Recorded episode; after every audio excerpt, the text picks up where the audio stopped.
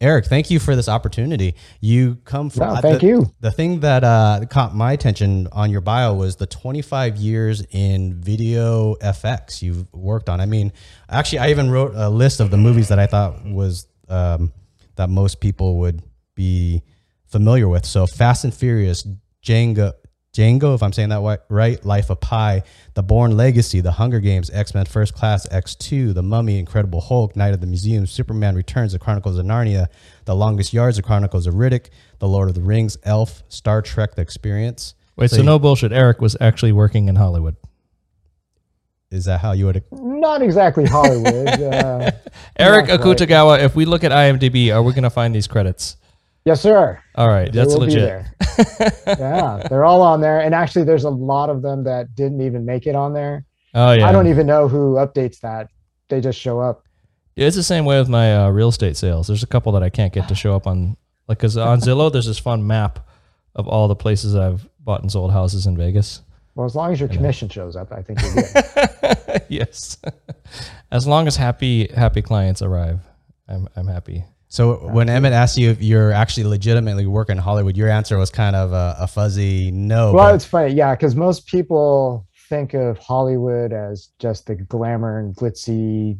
That's where we make movies, but Hollywood is actually kind of a dirty, dungy place, and it I guess it represents Los Angeles, right? So Culver City, we have Sony Studios. It's not Los Angeles or it's not Hollywood uh, ah. but they have sound stages. Or Fox Studios is in Century City; they have sound stages. Yeah, there's a bunch of stuff Hollywood. up in uh, Burbank. Yes, exactly. Warner Brothers is up there. Yeah, um, well, we mean Hollywood the business, not Hollywood the uh, the street. I suppose so. Yeah, where Guns N' Roses grew up. yeah, definitely worked a lot in film. Uh, a few, as you said, a few theme park rides, video games, uh, commercials. So what did you do? Are you doing digital special effects or what? What would what yes, work were you? So right, so uh, we did the visual effects work for all of those. So um, Life of Pi was a good example, right? We won oh. an Oscar for that. Uh, the tiger was interspersed between a real tiger, and obviously you can't have a real tiger with the actor in a boat. So if you in the boat, exactly, and the actor shot, stabbing stabbing the tiger too. yeah. So it was shot on a huge tub with a blue screen out on the set, I think at Paramount um, or Universal, one of those. And you had the actor with a stuffed animal, tiger, ah. as they're shooting this in this tub. Uh, and then we would have to digitally take out the tiger and then put in a CG tiger. So for me, I managed uh, what we called the digital image resources department. So we had basically everything that came in the studio would come through us. So when we first found out about the project, oh, we need live action tigers, we need live action flying fish. Um, Quick, draw some tigers.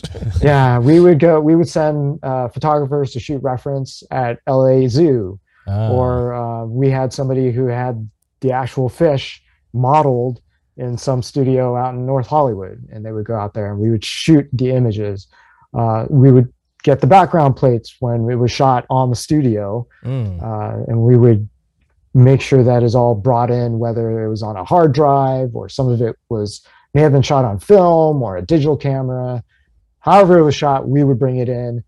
We would then have to convert it because all different formats, all different color spaces. So we would have to bring it in, process it into our proprietary uh, color space and format, and then the artist could work on it. Color so space. Could, yes. Inside industry words, guys. if you want to sound yes. like you know what you're talking about, talk about color space. All the cameras had different color matching, color temperatures.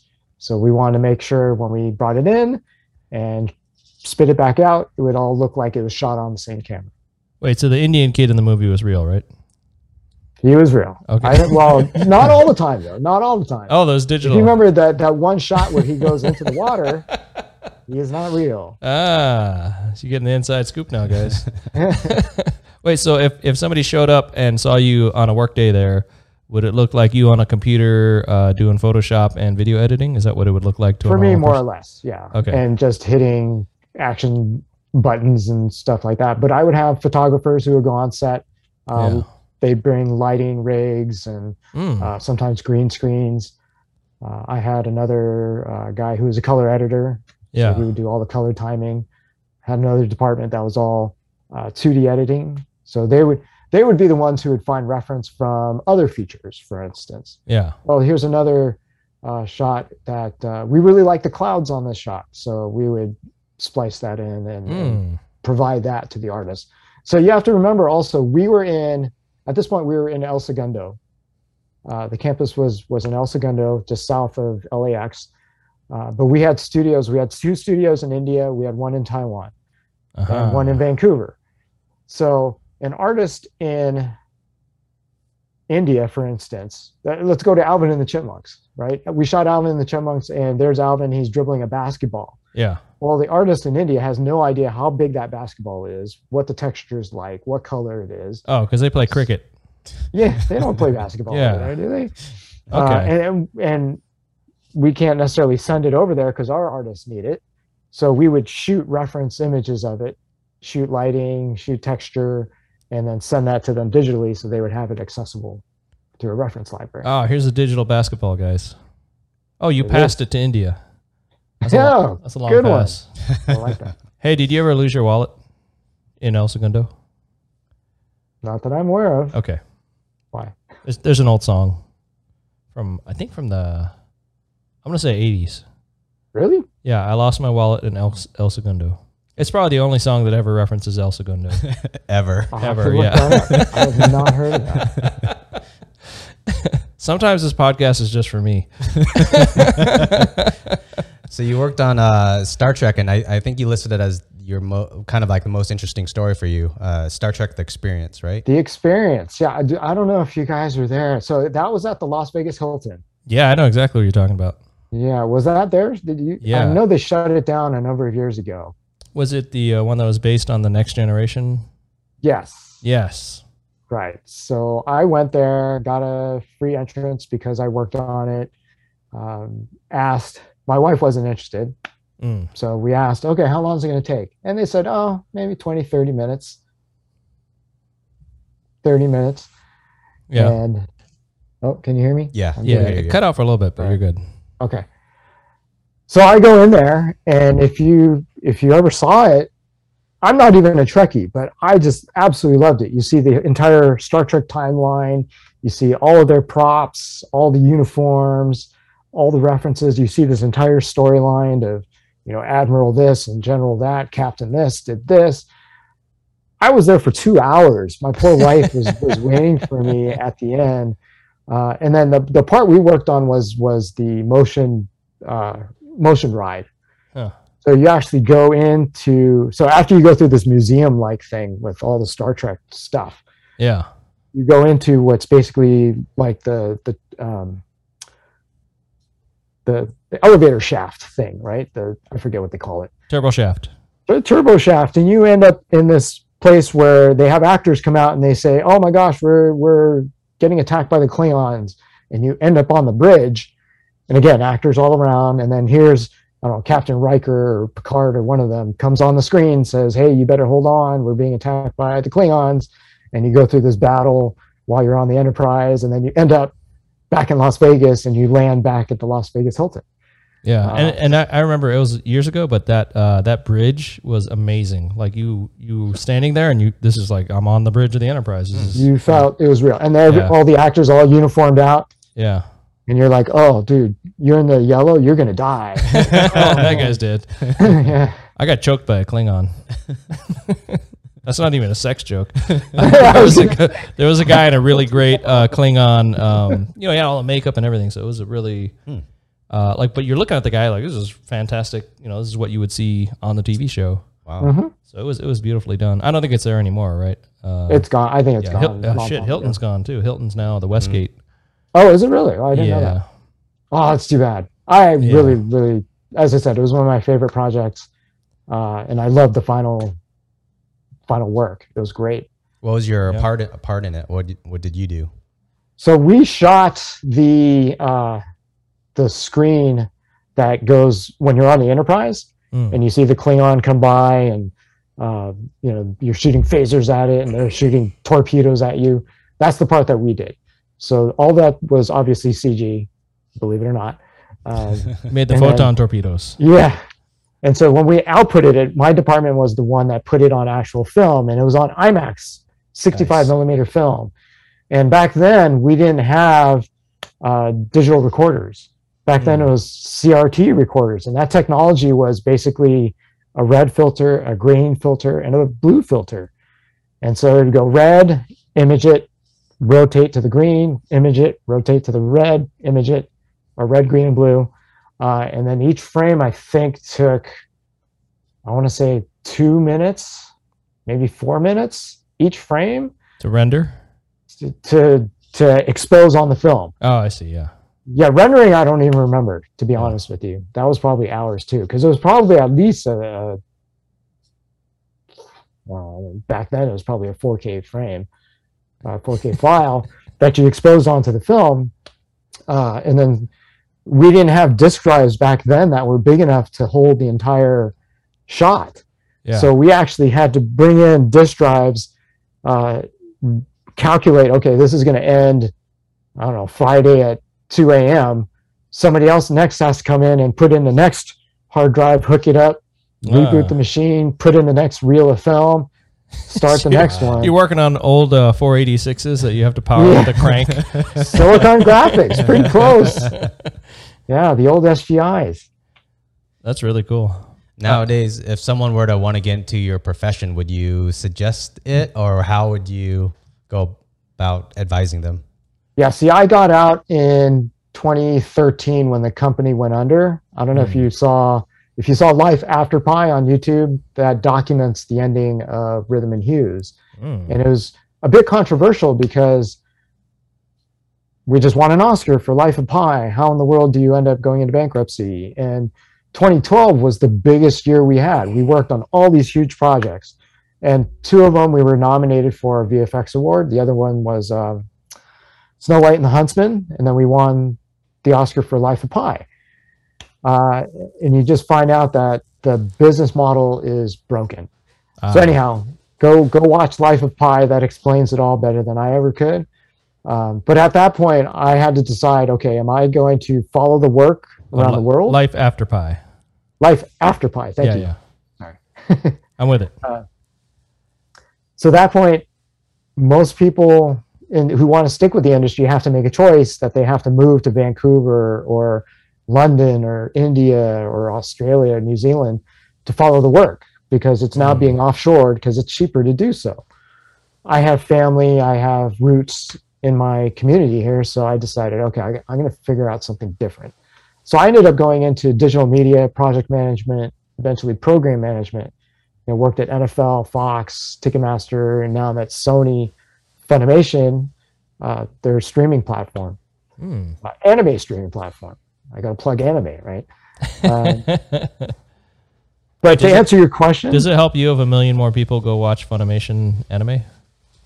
Like that looks good course. for- Okay. absolutely, so if you like anime, there's a new place to get it. customers customers are good, and then we're doing this uh, this merge right now with with Crunchyroll, which is a huge thing, right? So we're, we're trying to we're trying to become streaming anime streaming platform online. that's anime, yeah. So we were competitors. Ah. and Sony Funimation came and bought and acquired Crunchyroll. So now we're trying to merge the two uh, brands together. And now we want to take on the Netflixes and the Disney Pluses and uh, be the anime streaming platform. Until you get bought by Netflix. Oh man, that would be huge. I can't imagine that happening. Okay. Well, Anyhow, but to get back to your question, what would I recommend to people who want to get into the industry? I would tell them you better be prepared to live abroad mm, somewhat because the work is not necessarily here. Now, I have to step back a little bit because a lot of it has opened up here because of Netflix, because of the Hulus and the Disney Pluses Hmm. and the original content, right? Apple Plus is trying to get into it. So all these places are trying to create their own content and they need a place to do the visual effects. And the talent pool is not up to par with the rest of the world. It's it's here in Los Angeles. So what was happening was The best digital animators and effects people are in LA still. Is that what you're saying? correct. Okay. Yes. Yeah. But you have to pay for it. Yeah. right? It, there's a huge cost. So what was happening is a lot of these studios would outsource and offshore their work, and then realized, okay, this shot is never going to get to where we need it to be, and then they would bring it back to Los Angeles and pay massive overtime to a good artist to get it done. And in the end, do they end up saving money? I don't know if they do. Sounds like not. Yeah, because you're paying for the crappy one first, and then paying for the good one in a rush. Yep. When you could just pay for the good one to begin with. that's what you would think Good, right? yeah. so so hopefully that's the way it's working.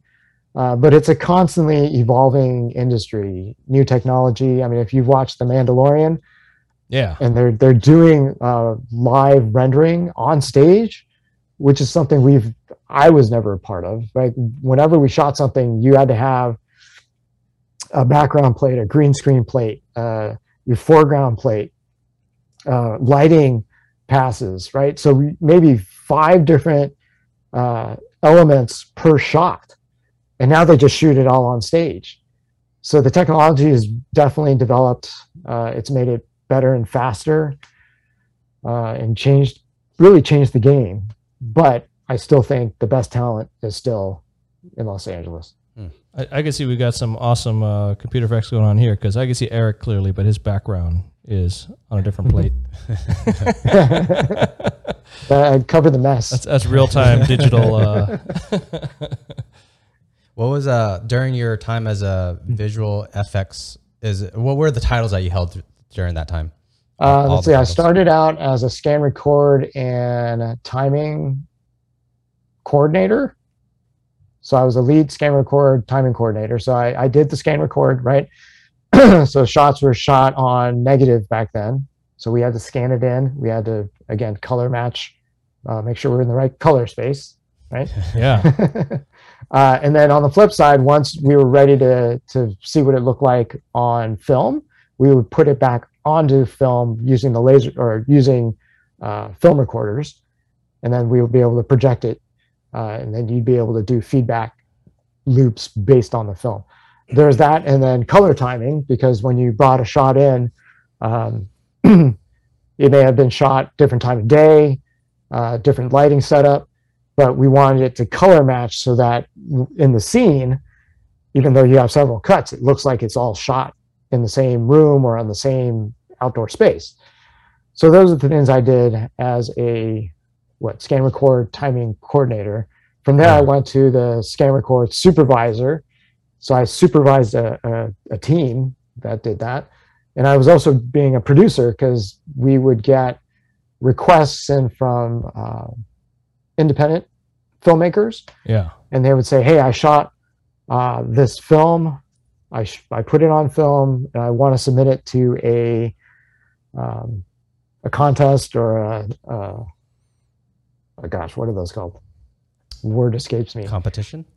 Yeah competitions or festivals Oh. right? I want to submit Ah. it to festivals. And so i need it all on one camera reel. I need to put it on this uh, hard drive whatever the final media was. So i would then uh, price that out and i'd have to schedule it in and make sure we were covered for that.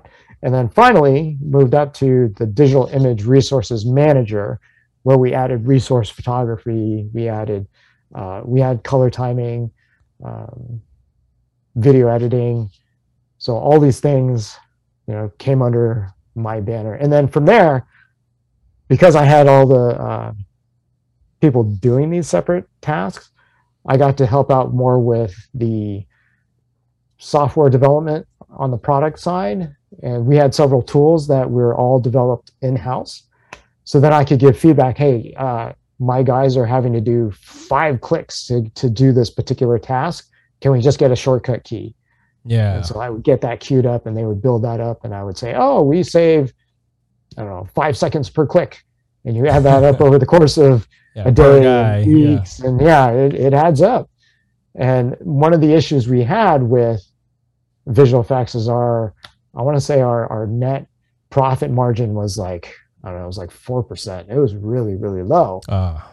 So every, literally every second you could save on somebody's time was huge because uh, Mhm. labor was obviously our number one cost. I see. Do you think uh, if you kind of looked at Hollywood having the expertise here now, but did you at a time kind of see it was too uh, foreign, so much foreign intel, uh, foreign specialty on on CGI? Like, did that kind of scare you for a time in that industry or anything? Did you think about it like that? I never thought it would get to the point where it was offshored almost 100%. Uh, I thought they would at least keep the more complicated and and um, the more complicated work and definitely the the bigger projects they would keep here in Los Angeles and the rest they would farm out because that was the original model and it worked really well. But obviously, when Until you look at the bottom line, Yeah. yeah, when you look at the bottom line and the dollar amount, then you say, well, why don't we just do instead of uh, 20% offshore and 80% here, why don't we flip it? It'll be a lot cheaper. We'll save money. And it, it is logical until you look at the final output with your own eyes and you realize, wow, they just they can't do what our artists here can do. Because they don't know basketballs. I was watching uh, the Corridor Corridor team. I think they're a video video FX. Uh, they're a YouTube channel that their team will sit down with other visual effects people and then go through a certain videos. So the one that I just watched, they broke down Shang Chi, uh, the the video FX that they did, and they had the I think the guy that that runs the actual camera, the guy running with the gimbal and stuff, and then I think the other guy was, I think he. Why, why you got to bring up Asian stuff, man? Actually, that guy was black, and then the guy running the camera was black. I think the uh, the guy I forget. I think he's he would uh, splice in. They would they would have like a, the real like a bus scene where uh, Shang is jumping on the bus and fighting the other guys, but that was real. And then they had the green screen right behind that, so it was a uh, a mixture of a full full bus with the green screen behind it. And then the I think the other white guy, I think he was white. I, I don't remember, but he would he like would, how this got all racial. he would you started it so then he would cut the green screen stuff to mix the color space to match the bus exactly. so Yep. they they would sit down and they broke they would break down that movie and they do that um, for many movies have you have you seen that channel I think yeah, I'm familiar with it. Where the, yeah, they go to, through different movies and, and break down the what what's going on. there, there was one comment there i wanted to ask you about the, his comment was he said in shang-chi it shows the the product that came out was they let the visual fx people run that. Meaning oftentimes you get managers and the money comes in and then they're like well we need to cut we need to cut money on this and uh, we need to dictate what you could do. So that fx guy said no we need this to make it look good. And i guess they got the okays. They got free range. So um, in your perspective where you've been in the industry have you seen where cuts on certain film have caused the film to look really bad? Have you experienced that well, maybe not bad. I, I when I worked on uh, X Men Two, X 2 uh, what's her name? Kelly Hu plays uh, Lady Deathstrike, and she has this fight scene with Wolverine, Hugh Jackman, Mhm. right? And I remember watching the original uncut version, and I'm watching this going, and it was amazing. It was fantastic, and I said, "This is going to get a rated R rating." Wow. there's no way this is going to be PG-13. And lo and behold, they had to take a lot of that out in order to get the PG-13 rating. like it was Now, too I'm sure- It was yeah, it was brutal. Okay. Mm, wow And so if you, I think if you can get the uh, the original disc on it, the hard hard disc, uh, you can see the making of, and you can see the, uh, Right. the unedited fight scene, and it's great. It's it's well done. But I knew from the get go that that wasn't going to make it right. into the final cut.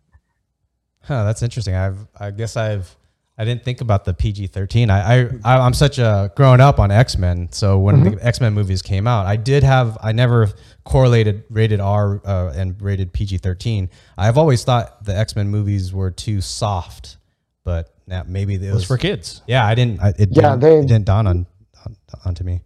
you learn really quickly when you're in the industry that the dollar is what drives everything, right? Yeah. Because I remember sitting there going, "Oh my gosh, really another Alvin and the Chipmunks? Really?" Uh, and, and yet another Alvin and the Chipmunks, really? But you look at the dollars, the money that they make, and Huh. you're going to say, okay, yeah, I guess we're going to make another one because so there's did- money to be made. Did you watch the uh, Shang Chi movie? Of course, yes. What What did you think of the special effects in that movie? The digital. I thought they're, I yeah, overall they're pretty good. I I can't imagine how expensive that final sequence with the dragons were, uh, Mhm, and the mhm. water. Oh, that must have been so expensive, and like the just in rendering and all that. Um, but yeah, I, I thought it was it was beautifully shot. Uh, visually, it was stunning. Should we go to an Asian American context, or should we stick with uh, Let's do it. the digital?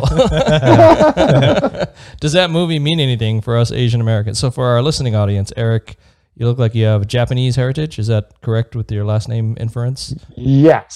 So Okay. mom's Japanese, straight from Japan, born, raised, educated. Yeah. Dad is uh, from Hawaii. Awesome. Yeah. So, does Shang Chi mean anything for Asian Americans? I think so. I, I don't know. I wanted it to be as good as Black Panther Ah, yes. Yep. Okay. was for maybe our our black brethren, but uh, it was good. we haven't I- rallied I- around I- that much. I Yeah, actually- and- by by chance, I, I was uh, um, talking with two black friends recently, and I brought up Shang Chi, and I, my my thoughts on Shang Chi was they did fantastic on the uh, visual FX. They Mm-hmm. did fantastic on the fight coordination, the choreo- chor- choreography. Am I saying? choreography. Choreography of that. They Kung did a- Fu-ography? uh, yeah. So I, I feel like um, out of those things, like there's certain movies you watch, it feels, for me, I feel like I could point out, oh, it seems like they cut something, some budget or something affected the quality of that. But in this case, the visual effects, the, the fight scenes, that seemed like it wasn't cut. The only thing that I felt was the, I felt like the story and the picking of the, uh, the, the lead actress, um, I felt like it, they, they didn't pay as much attention to that and it affected the story. I think the story was the number one. I think the way they portrayed the lead actress, uh, female, the girlfriend of Shang, You're saying it needed a better story? they, they So, there's uh, there's a Awkwafina's character. uh, Awkwafina's character. I forget her name, the the girlfriend of Shang. yeah, her. Yeah. I can't remember her character's name, but Yeah. played by Awkwafina. Yeah, I felt they they did a decent job, but I I felt like it could have their the storyline was number one. There was too many holes. There was a lot of holes. Uh, Maybe I need to rewatch and see if if, if I missed something that would explain certain holes. Um, like how how did Shang get all of a sudden the powers that was from the mom? Obviously, you could you could maybe guess that he absorbed the powers from his mom, but they never. There should be something to explain, it. that Yeah. there, that that was a I feel like a multi-million dollar uh, like movie they probably need to close up those gaps. No, but a story it's not going to sell tickets. I feel I feel that when you spend that much more effort into a movie you get enough people there there's going to be a subset of people that pay attention and they voice their opinion to the others. So it's kind of like you got to you got to affect the critics so that the commoners follow the critics. We, we need you to be ranting and raving about this right now. Saying it's the most No, amazing movie. but I appreciate that because I know so many people who loved it, and I think they're just blinded by the fact that it is an Asian American superhero, which is great. Don't get me wrong. I think we, it was needed.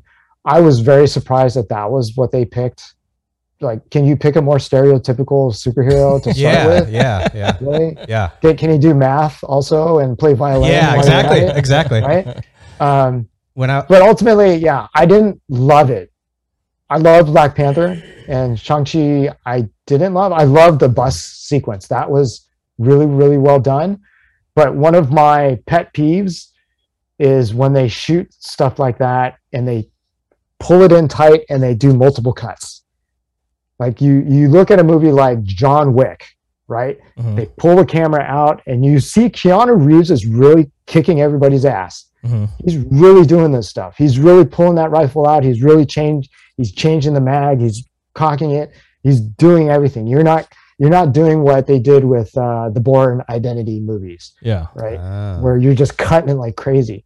So that was one of my big pet peeves throughout the movie. Whenever there were fight sequences, they would pull in tight and they would do multiple cuts. Like ah, I pull it out. Like Fred Astaire, Bruce Lee. These guys, you never, you would never do that Mm. right? Let them Ah. be the You're, you're saying that, edit, editing is creating the illusion that they're doing something amazing. Where you're saying if you pull it out, you can see somebody really doing the thing. But that that Right. would be also be on the directing side. They would have had to have the uh, they would have to plan that scene. Are you, am I saying that correctly? So the director would have had to chosen a scene where they zoom out and you see all that action, where they kept the camera pretty close. Is that what you're saying? Yeah, somebody made that creative Yes. decision Yeah. to say we want to crop this in. But again, the the Bourne Identity trilogy did this throughout. Mm. We're going to do the shaky camera, Uh, And I'm not then- a fan of shaky cameras. yeah, and then we're going to cut in really tight here, here, here, here, here, here, and then your brain has to tr- try and put this all together. What's what's going on? Hmm. I want it. I want it panned out. Like you look at the Ip Mans with with uh, Donnie Yen, right? Everything is pulled out, and you can see he's actually Mm, doing all this mm, stuff, Hmm. and you gain an appreciation for for what he's doing. Mm. I Um, saw a John Wick movie on an airplane. I think it was a scene where he just killed some lady in a bathtub, and then he uh, has to escape the nightclub fortress, and he ends up uh, murdering thirty-seven guys who are out to get him. and then so I was on a plane and I was probably half asleep or something, but I rewound it. I'm like, I counted. He murdered thirty-seven You dudes that were trying to. Yeah, I was like, this is impossible that none of these guys hit him. so uh, I know it's super popular, but I I lose my I, s- I lose my suspension of disbelief when uh, when one guy takes out 37 other armed well, gunmen. uh, that's how badass he is, yes. and that's the point. Well, I, yeah, I mean, I mean, John Wick. uh, From my understanding, that it's a it's a a man's movie. They don't they don't care about the realism of it. Yeah, but yeah. for yeah, yeah, I, I understand. I try to watch movies where I like it more when it feels like it's possibly real. Well, I feel like I one. could kill five or ten guys, but come on, 37. like, it's just- he can't be But, but, but with again with Keanu Reeves, he is actually doing everything. yeah, right? So when he again when he pulls that gun down and he's reloading, you he is actually technically doing everything. Or when he's fighting a guy and he's he's doing all the movements, he's actually doing all that stuff. So There's- again, you, you just appreciate what he's. there's there's YouTube videos of him in like uh, these combat schools where you're shooting. Oh, yeah, targets. yeah. yeah. So he, he does the training to be competent with firearms and Right, right. Yeah, I watched that going, man, that guy's getting paid to do that. yeah. How awesome is that? Wait, so what did uh, what did Black Panther have that Shang Chi did not? So uh, while I was standing around the my two black friends and I was mentioning Shang Chi, and then as I What's up, dudes? I asked them, have I told them have have have they watched it? I'm curious on their opinion. They said no. So I explained kind of what I mentioned to you guys about. I think it's just the storyline that was. I mean, if if America and Hollywood want to say that they gave Asian Americans a fair chance, and that this is this is a little bit of my my perspective on it. I felt like Hollywood in America was saying, "Hey, Asian Asian Americans, you got your fair chance. This is your chance," which they chose Shang Chi and right. Wait, no, Asian Americans didn't choose that movie. it, it's it's it's a financial situation Oh, and it's a financial situation for them to make a movie and then and then later I, I don't know if it's asian people i think it's more just rich people saying hey asians you got your chance that's what i oh, isn't this movie doesn't sell, so we can't waste more money on Asian yes American movies? yes so i kind of explained my my perspective on how i thought the uh, choreography choreography Choreography. choreography was great. I told that to my black friends, and then they're like, "Oh, that's interesting, your stance on it." And they're like, "So it's not up to Black Panther." I was like, "Oh, so you guys thought that Black Panther did a pre- pretty decent job on giving you guys a chance?" And they're like, "Yeah, we thought it was pretty fair." So I was like, "Oh, that's interesting." But a chance at what? that like, is to- interesting. to to to where the storyline, the acting, the money actually gives a black person in as a leading role a fair chance to be this badass actor hmm. in a movie that's like I don't know if they have AAA rated movies. I don't know how that in like the gaming world, video No, games it's just sales. Whatever sells 100, 200 million. But they usually put in like a hundred and something million into Yeah. producing that. So if they're going to put a hundred million something into Shang Chi, I, I wish that they would have done the whole enchilada, the storyline, everything, top grade actors and actresses and everything. Well, they did have top grade. Yeah, they had Awkwafina. And well, here's my other pet peeve, right? Tony Leung plays the bad guy. He plays the dad. Tony Leung is one of the best actors of all time. Ah, And I thought he was so wasted in this. His talent was just not utilized fully. I felt like they could have done so much more with him. And, and here's where, again, I'm not I'm not a creative writer at all, but this is what I was imagining at the very end, and I'm hopefully I'm not a, ruining it for anybody here. you had But your chance. end, right at the end, he's he's trying to get through that barrier. He lets the you know the dragon ends up coming out.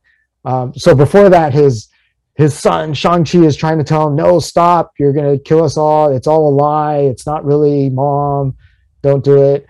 Um, and he throws Shang Chi into the water, and he he's finally breaks through the barrier, and here comes this dragon. I would have imagined him going into that cave and then having this oh crap moment like Mm. oh Character they were telling the truth and i was fooled and then he turns around and he sees that dragon just absolutely wasting the entire village and turning around going what did i do? Mm. and then at that point that's the pivotal moment where he has to say i have to fix this. This is all my fault. And he goes back and he fights the dragon. And then he ends up dying as the martyr right? Trying to save the village or save his son save his what sister-in-law whatever. Um, that's what i felt like was missing Hmm. and then where the heck did this good dragon come from right like oh right shang-chi he's in the water oh no oh let's put a good dragon down there and it saves him There is no story behind. Well, I guess Yeah. they, they they mentioned a protector in the beginning. A protector. Yeah, but I again, if it was me, not a writer, but I would have put like baby dragon with the mom. Mhm. Maybe when they Mhm. first ta- started having that courtship time, Aha. Right? At least some illusion, Yeah, and then yeah. little baby dragon has a little intimate moment with uh, yet to be born Shang Chi. You know, have Yeah, some sort of connection there. Yep. D- does that work in American movies to have the uh, villain have full redemption right at the end?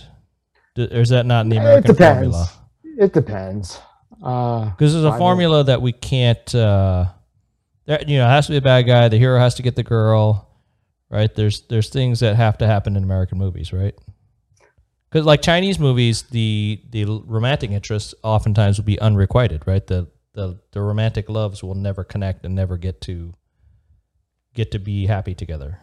But in American movies, you have you have to get the girl, right? There has to be. Otherwise, we're all Well, pissed it- off, right? in, in Shang Chi, they're just friends, right? There was no You got friend zoned. Uh, yeah, there was no romantic connection between the two. I, well, same, no, I- same with Black Panther, right? Black Panther, there was no romantic connection. I would I would say in Shang Shang Shang Chi the there was definitely a romantic interest between the two. Um, they you think so? I didn't think so. I think I think definitely so, but it didn't. It wasn't as strong as most. I would say most American movies. That like It wasn't overt. It was yes, yes, yes. It sounds like you guys are saying we need to bring back the Jackie Chan and Chris Tucker movies. Uh, the, the- my personal gripe with that is it. Okay, man, how do I the what, what what's the word? Um, ema, emasculation of men of Asian men, No, he kicked everybody's ass. but it's it's still He was still a clown. He wasn't a dominating. Yeah, he didn't. He got the girls in some of the movies, but it, it's never convincing. You don't portray like in um We need an alpha hero Asian. yeah like I'd be all for that. Yeah. let's take Who Yeah. doesn't do kung fu necessarily? Right? Yeah, like uh, crazy rich Asians. He's just rich I, I haven't watched that actually. and good looking. Oh, you haven't really? Yeah, I haven't. Oh, should, it's, a, it's a breakthrough movie for Asian Americans. I in heard it wasn't, so I decided not to watch it. This is why you You don't have know to support it Awkwafina.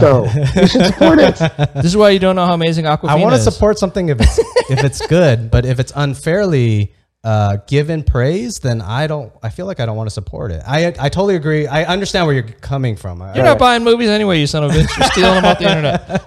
What was- Isn't everybody? You're not supporting shit if you're stealing it. I could talk about it on a podcast. That's very Asian of you.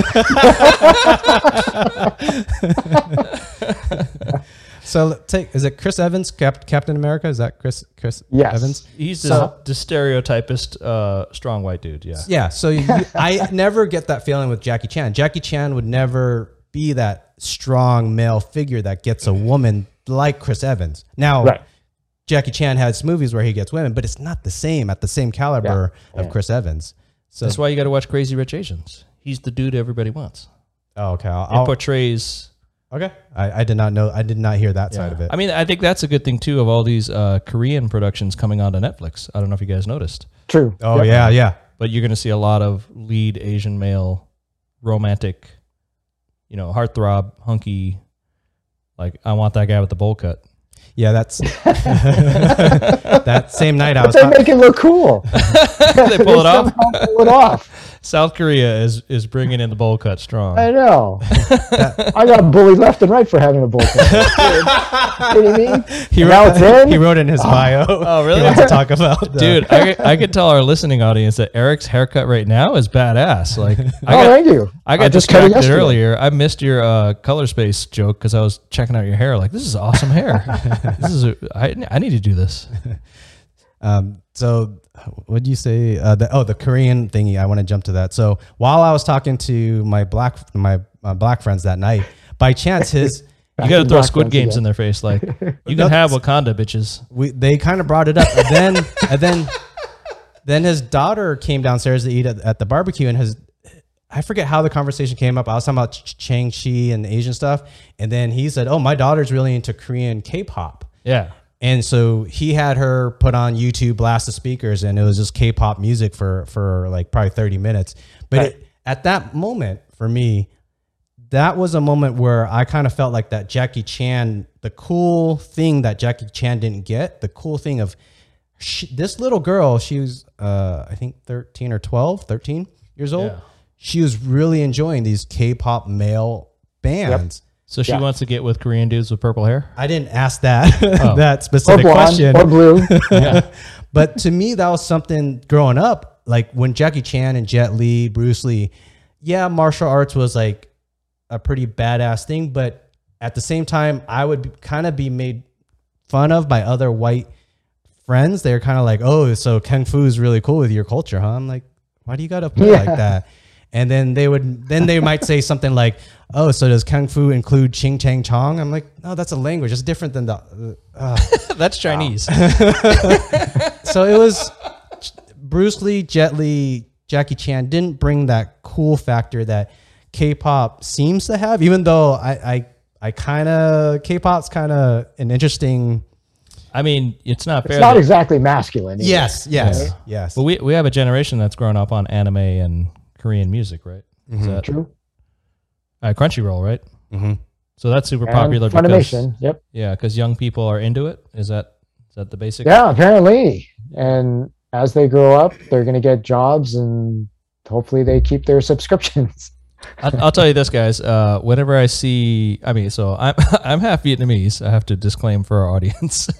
I'm half Vietnamese, but uh, when people look at me, they're just confused.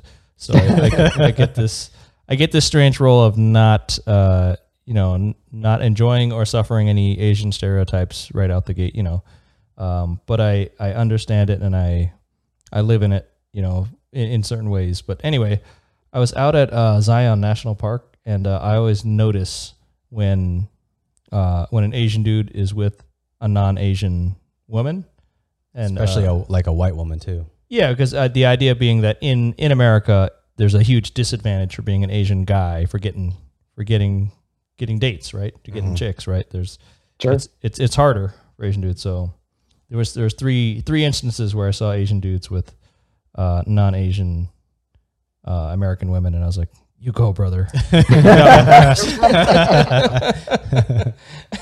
yeah, no, I, sh- I mean, I share that. I mean, in the dating scene, I've, I, I for me, I feel like I was fortunate to date uh, a, a lack of better words, a buffet, different, different uh, uh, ethnic types.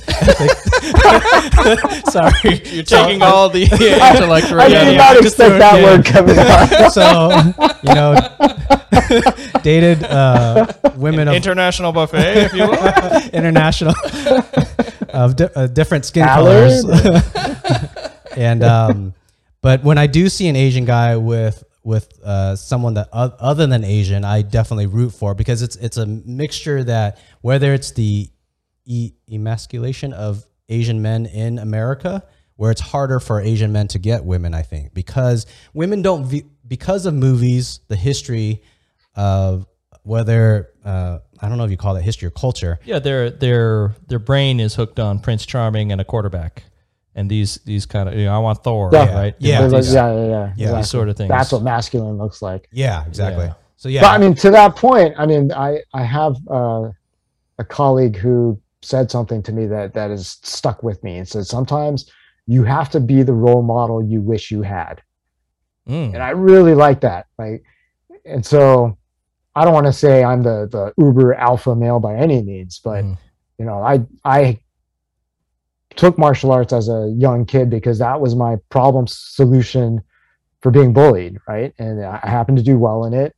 Uh, competed internationally, won a few titles, uh, and so when it comes to playing basketball or football or soccer, and I got bullied all the time on the playing field, Mm. but you just realize real quick when you hit them back, they stop bullying you real quick because they bleed just as much as you do, and they Mm. feel pain just as much as you do, and all of a sudden you find a different level of respect at that level, uh, at that point. Wait, Uh, wait. So tell us more. You were in grade school and you're getting bullied for being Asian. Is Oh it yeah, because I was one of maybe a handful of Asians in the entire school. You in LA was or always I was up by San Francisco at this point. okay? Grew up in the Bay Area. You're in the Bay Area. Okay. yeah, always one of the smallest. Yeah. Um, even then- amongst the girls, I was still one of the smallest. Then had did my- you do Aikido or Taekwondo or what I did it? American Kempo. American Kempo? Okay. So So- if you're not familiar with that, the Grandmaster of American Kempo, great senior Grandmaster is what he called himself. Uh, we called him uh, Ed Parker, right? Ed Parker is the one, or known as the uh, the father of American Karate. Ah, Started the internationals. Uh, he was the one who let Bruce Lee have his demo at the Long Beach Internationals. mm, Right. So that's Ed Parker, and Yeah. I got my black belt from him maybe five six months before he passed away. mm, Uh, so I'm probably one of the last to get a black belt from him. yeah. Um, and just the, the whole martial arts, I want to call it a family because it's one of the few places where I remember being at a tournament and looking around. And this is from my peoples, right? Right. The whole martial arts thing is, is from my peoples. And yet I'm looking around going, I'm like the only Asian here. Ah. Right? It's a really funny picture Huh. but with that it's such a tapestry because i'm talking to people who are white hispanic black right male female kids adults seniors and we're all in this place and just hugs and love and admiration and respect everywhere Punching and kicking the. and then yes eventually when we get in we compete right and we're competing hard and we take each other's head off but it's no different than like two puppies uh, mashing at each other and, and gnawing at each other. And then when it's at the end they're exhausted and they they take a nap together and eat out of the same bowl right? So Ah. we're doing the same thing. And like man we we fight we compete. And at the end we embrace. And it's one of those things i remember growing up watching boxers. Like you just spent two hours trying to kill the other guy and now you're hugging him. I just don't understand that Yeah. and now I do. Now I do. Like you train hard, and some of these people I would train with them, and then we go to a tournament, and you end up competing against each other, and you want to do your best. And if the other guy wins, great, because I know I brought my best, and that per- other person still beat me, and I am happy for them. Eric, if you punch me in the kidneys, it's going to take me a couple days to to be cool with you again. I'm gonna, I'm Well, uh, gonna We're cool, congratulate man. you later by email. So anyhow, yeah, the whole martial arts thing, um, I, I get it. It's stereotypical, but at least for me, it it was a seed, and it was something that that culminated, and it's a lot of who I am, and I bring it onto the playing field, whether I'm playing soccer or basketball or football, and, and all those places, or even, you know, walking in the street and somebody bumps into you, like, ah, do I really need to to take this to a different level? Uh, probably not. It's not my, worth my time. Well, but if he does step up, like. I know I'm ready. I know I can take it there if he really wants to go there. But I really don't. I really don't. No, there's a difference of being scared of an aggressive person versus stopping yourself from punching them in the throat. Yeah. Right? There's there's a different that's a different world for that person, right? Either oh, I got to you know I'm a victim and I got to run and hide, or I got to control myself. I got to I could take this guy's head off, but I'm not going to because legal things. and I'm not, I'm not here to punch anybody in the face. I want to I want to be happy. That, but I think what you're saying is that there's importance for the self esteem and importance for the confidence to absolutely have the ability, Absolutely. right?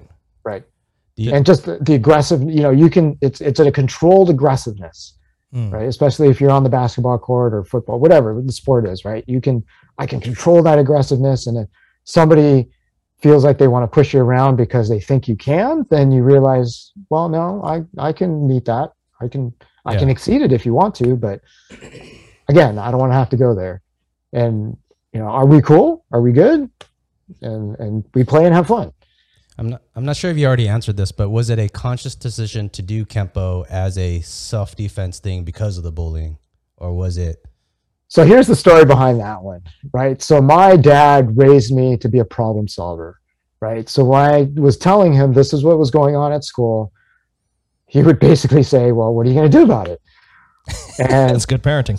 so yeah, uh, so for me, my source of wisdom was the television Yeah. right? I would go to the TV and I, I'd go, okay, well, what am I going to do?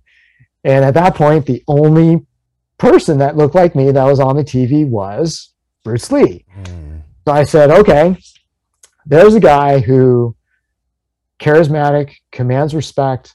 Everybody loves him. Doesn't matter who, everybody respects him. That's what I want to do. That's what I want to be. So I told my parents, um, we didn't have mad money and we didn't have commercial places on the street. So my mom took me to the local YMCA and I just happened to find an instructor who raised me up kind of like a second dad, right? We, that's the type of mentoring and, and Mm. coaching he provided me. We had an assistant instructor who had become like an older sister or a young aunt type Mhm. role model. So I had that as well. It was just an amazing atmosphere and environment to grow up in, um, in a place where we trained together, trained hard, then we go to tournaments and support one another, bring home medals and, and talk story. And it's, it, when you train with people and you say, okay, I am going to put my life basically in your hands, treat it, my life and my body with respect and do the same the other way. And you realize at certain points, wow, that guy held back. He really could have destroyed me with that shot. Could have but I my know spine. he didn't. Yeah, but I know he didn't. And I have to respect that. Like I will show like, hey, thank you for controlling that shot. You could have totally taken me out. Much respect. Let's do this again. Right. And that's Yeah. that's how we play it. Uh, and you just realize who has that uh, had that level of of respect for themselves and for others. And then in the same token, you will come across the Cobra Kai types. You will come across people who will take advantage of the fact that, oh, you are vulnerable at this point. I'm going to sweep the leg. I'm going to hit you uh, in in the kidney that I just hit you out before because I know you are going to be bleeding, peeing blood for a little bit. I'm going to keep hitting you there. No mercy. There are people like that. Yeah. And you just realize, uh, okay, when I get in front of that person, I'm just going to stay away. And I'm just, I know you're going to get frustrated. Uh, and that's the game we're going to play yeah. because I need to go up and go to work the next morning. So, so I, you know, ideally we want a world where race is not important, right? We want we want to get to a place where, Absolutely. where we Mhm. just see each other as human beings and we respect each other for your actions and your accomplishments. And but are are you guys saying that you grew up in a world where that was so much of how people viewed you and treated you that it is impossible to to have to have dis, dissociated that in your upbringing? Is it, it was so you know that you're so much in that ocean that you can't not breathe yeah, that yeah. water. It's it's a bit of both. It's it's a bit of how other people's view you, and it's also how you view yourself, right? So, if you never see a version of yourself on the television, and you realize nobody else has seen that either, Mhm. or the version that they see is the Long Duk Dong, or you know the the short round. Oh, that guy was hilarious. Right? That's Okay. all they see. Like that's what they expect of me. Yeah. And I'm saying I'm not having none of that. Right. Yeah. I'm going to step into the room, shoulders back, head high, all five feet five of myself. Right. Yeah. Not very tall, but that's okay. Like I am going to put myself out there and bring my best every time. And I want to compete with everybody in the room. So then, matter who- then the smart way to look at that is it to say that there it takes an extra effort to break those stereotypical views to to not succumb to the way people are looking at you, but then to present something new. I And- would. Uh, so uh, I'll answer your question. Let me just give some backstory for Eric to understand me. Uh, so I lived in, I grew up in Santee, which is predominantly all white. So I was probably out of 2,000 students at a 2,000 students at a high school. I was probably one out of uh, 15 Asians there, and uh, I felt my personality. I'm five foot two, but my personality is hella strong. I at that time I was I was like 115 pounds. I bent or 120, I forget. I was benching 220 pounds. So I was Oh dang! yeah, I was Nice. I was very strong. I was very confident in myself when it came to pull up competitions or uh, push up competitions. I double did anybody the close the second ranked person. I outdid them by double. Uh, it was just I held my weight, but I feel bad for the other Asians at that school where the other 14 Right. my voice i hope is strong enough to help them. So um, uh, to answer your question am i am i held back from those situations? I had a very strong personality to fight to to overcome and not let it too negatively affect me. Yeah, but i feel bad for the other 14 i don't know how to fix that.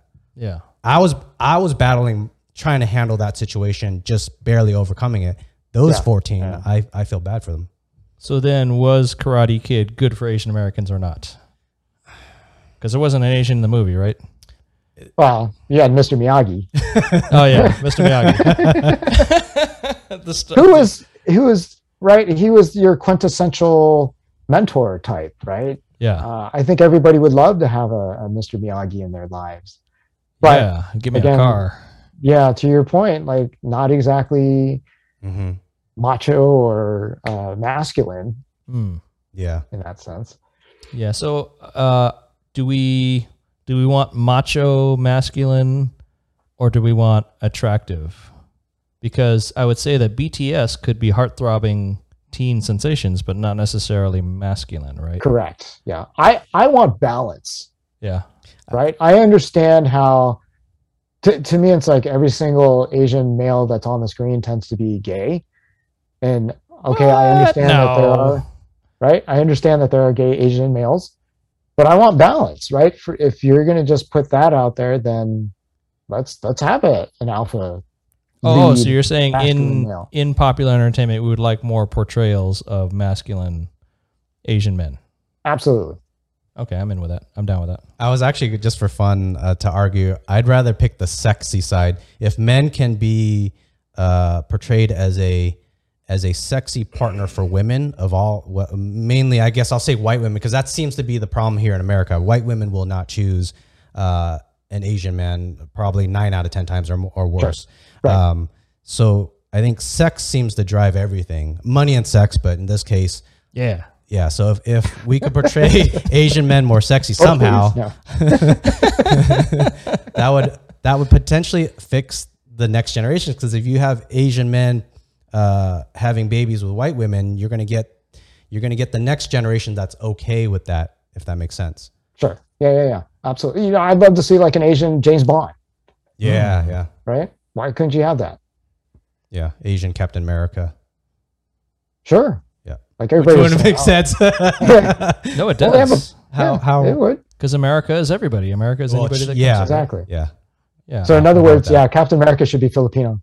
Yeah. I mean, a white Captain America came from uh, England or Ireland or whatever, right? Yeah. That is true. Yeah.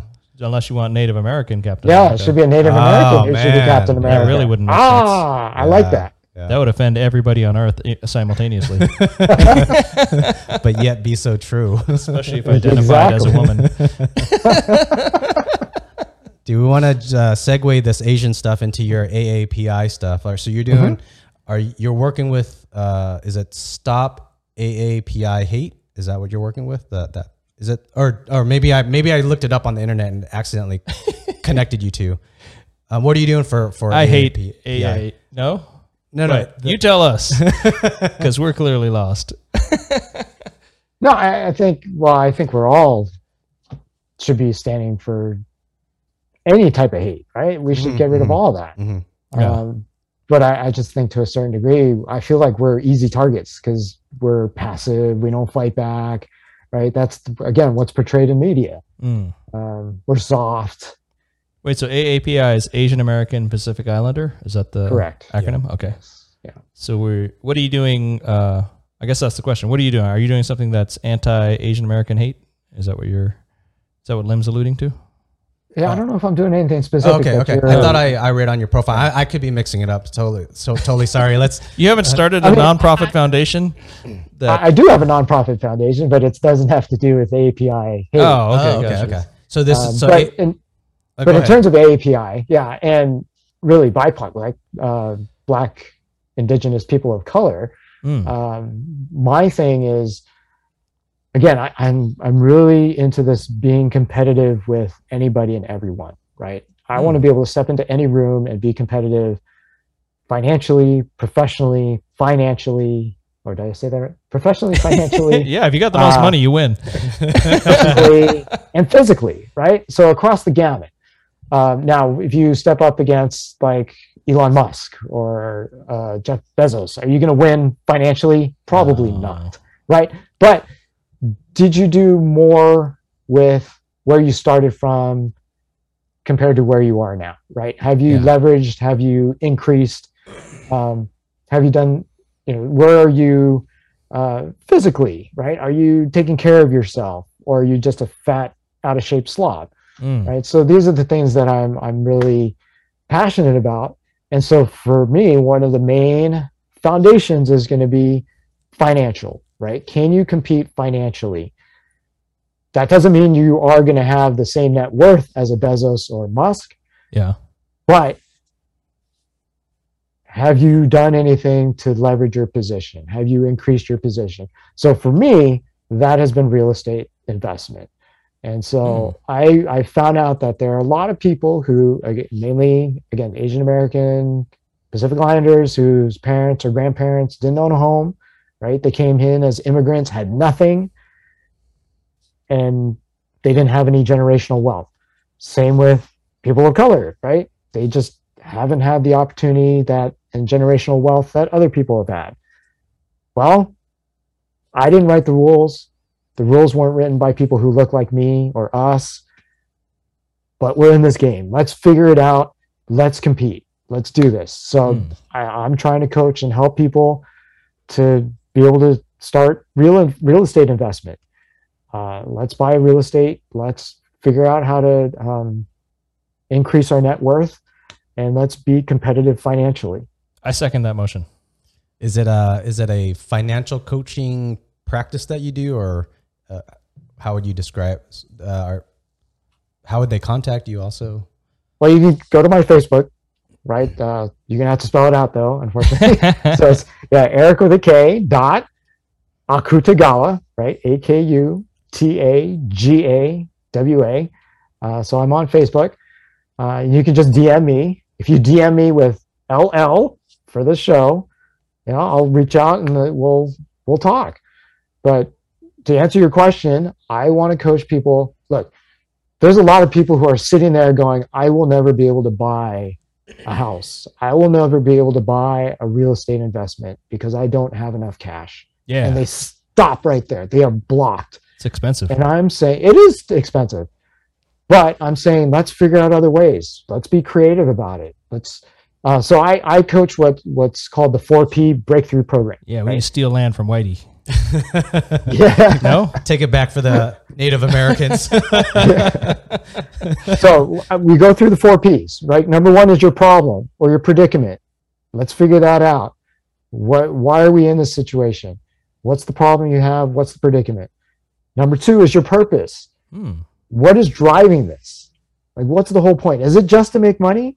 Is it just to build an empire? Yeah, yeah, money, money. Because if that's yeah, if that's the case, then maybe we're not we won't work that well together. Because I want to find people who are, um, well, I have three kids and um, we're renting, and I have no idea how I'm going to put them through college.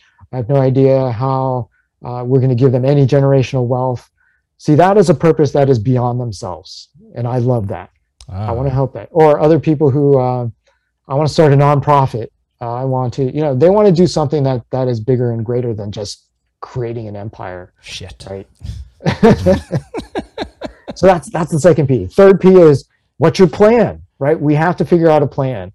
And from your plan comes your strategy. There's different strategies you can play out. Some people are doing the Airbnbs. That's not my thing. It might be yours. Uh, and I have reasons to do mine, and you might have reasons to do yours. Whatever. Wait, people are using Airbnb as a path to uh, personal wealth. Correct. Okay. They Yep. are. Do you have to own the place first before you start Airbnb? Not necessarily. There are ways Oh. around that. Yeah. Oh, I'm an Airbnb somebody else's house. So we can talk about that. Uh huh. And then the final one is your partners, right? Who's your team?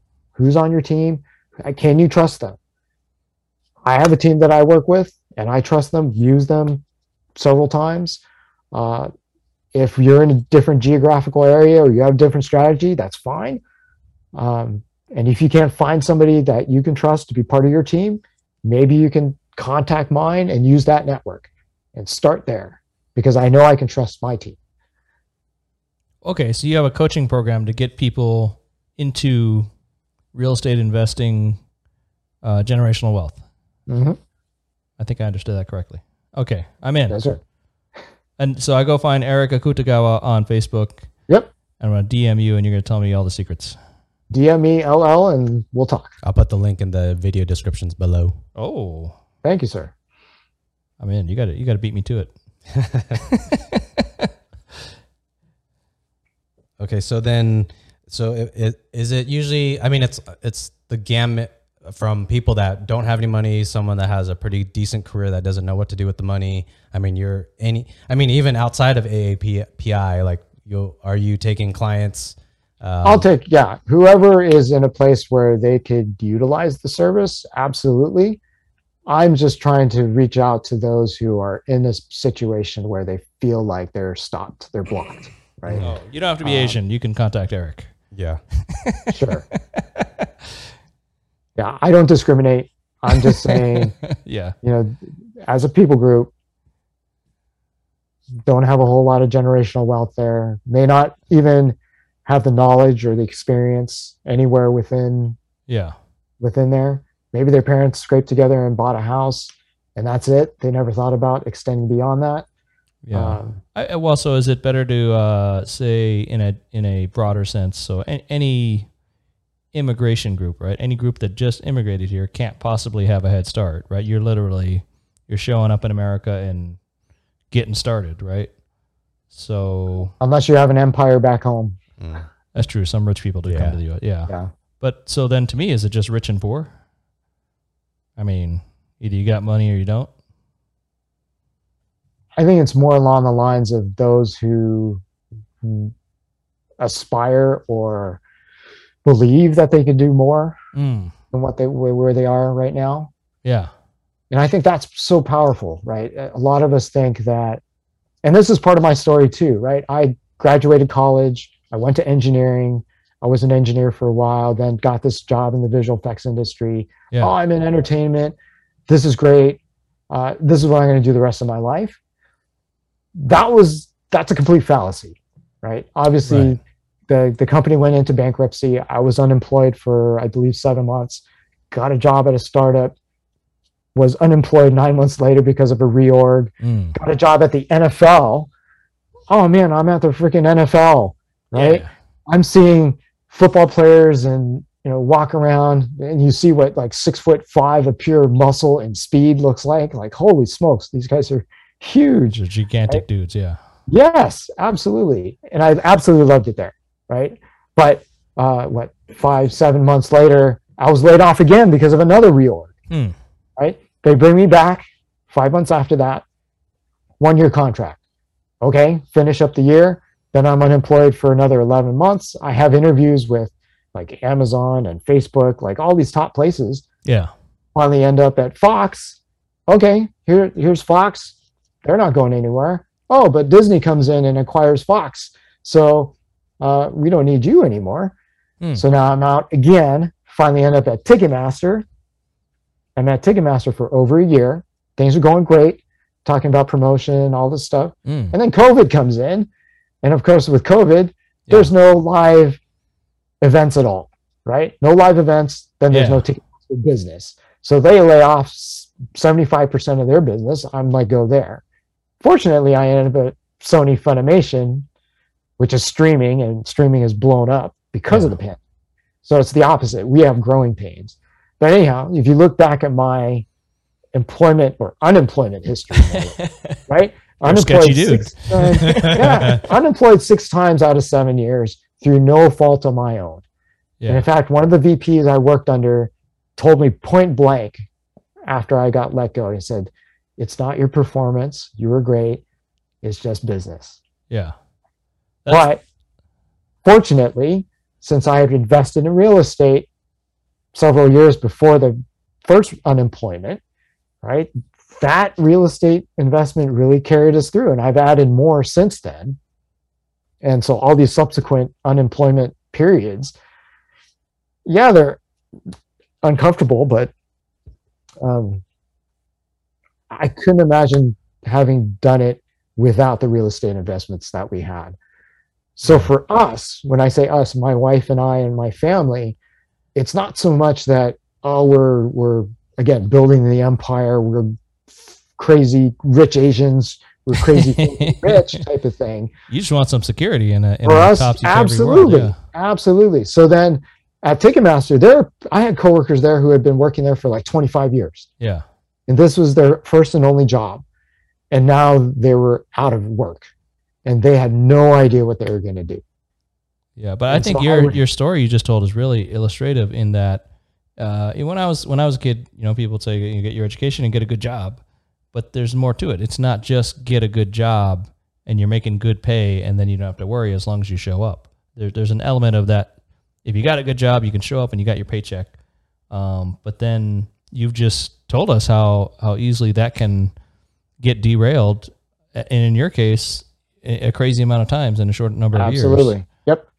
That life that I guess maybe our parents had, where you worked at the same company or the same industry for 30 years Yeah. and you retire with the golden watch, that no longer exists, Yeah. right?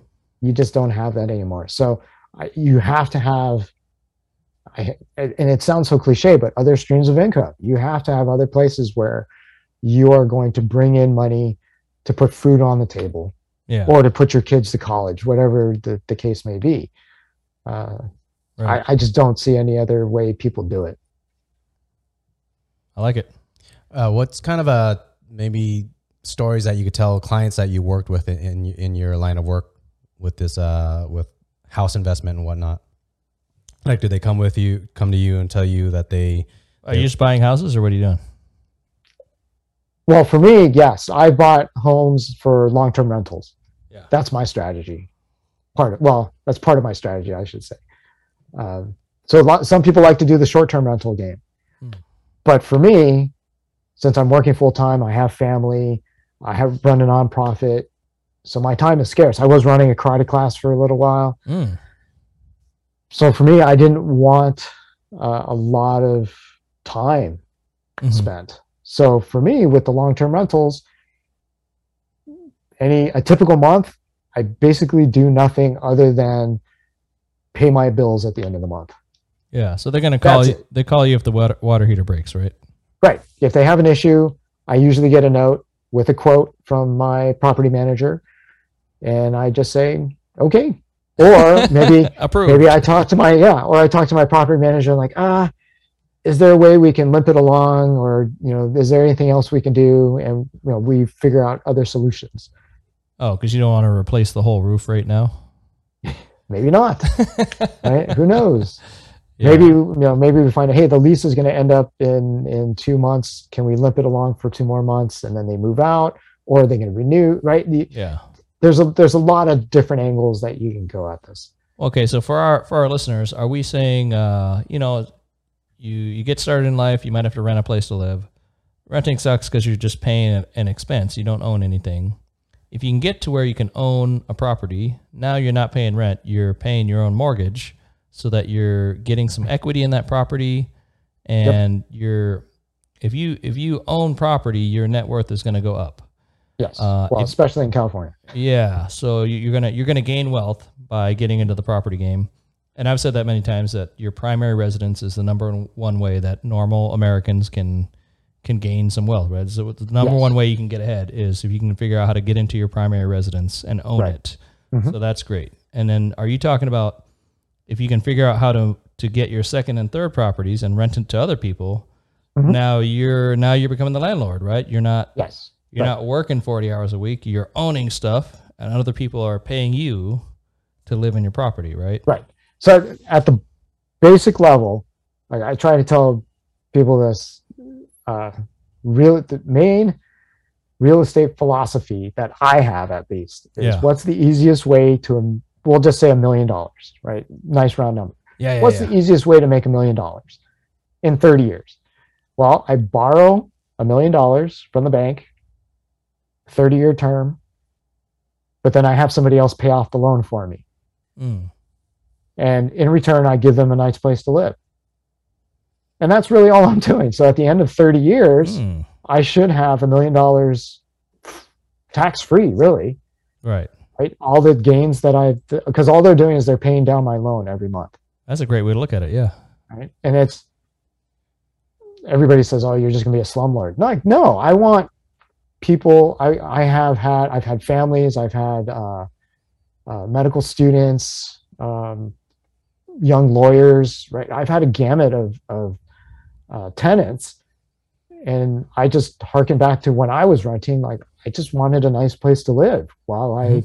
gained footing right It- Yeah. we were young marrieds and we weren't making a whole lot of money but give us a nice place to live Yeah. No, I don't. I don't think you're a slumlord unless you're taking advantage of the people that are renting from you, right? If you're if you're screwing them over or, or providing something that's not a nice place to live, uh, and you could be doing a lot better, then that that describes a slumlord to me. I don't think you're a slumlord for being a landlord and for owning stuff and, like you said, giving people a nice place to live. Oh, do we did we lose Eric? Are we on a Zoom? We'll see. Um, We'll see if our connection comes back. and then I'll have to remember to pin him just in case. Repin, yeah. It looks good in this frozen frame, though.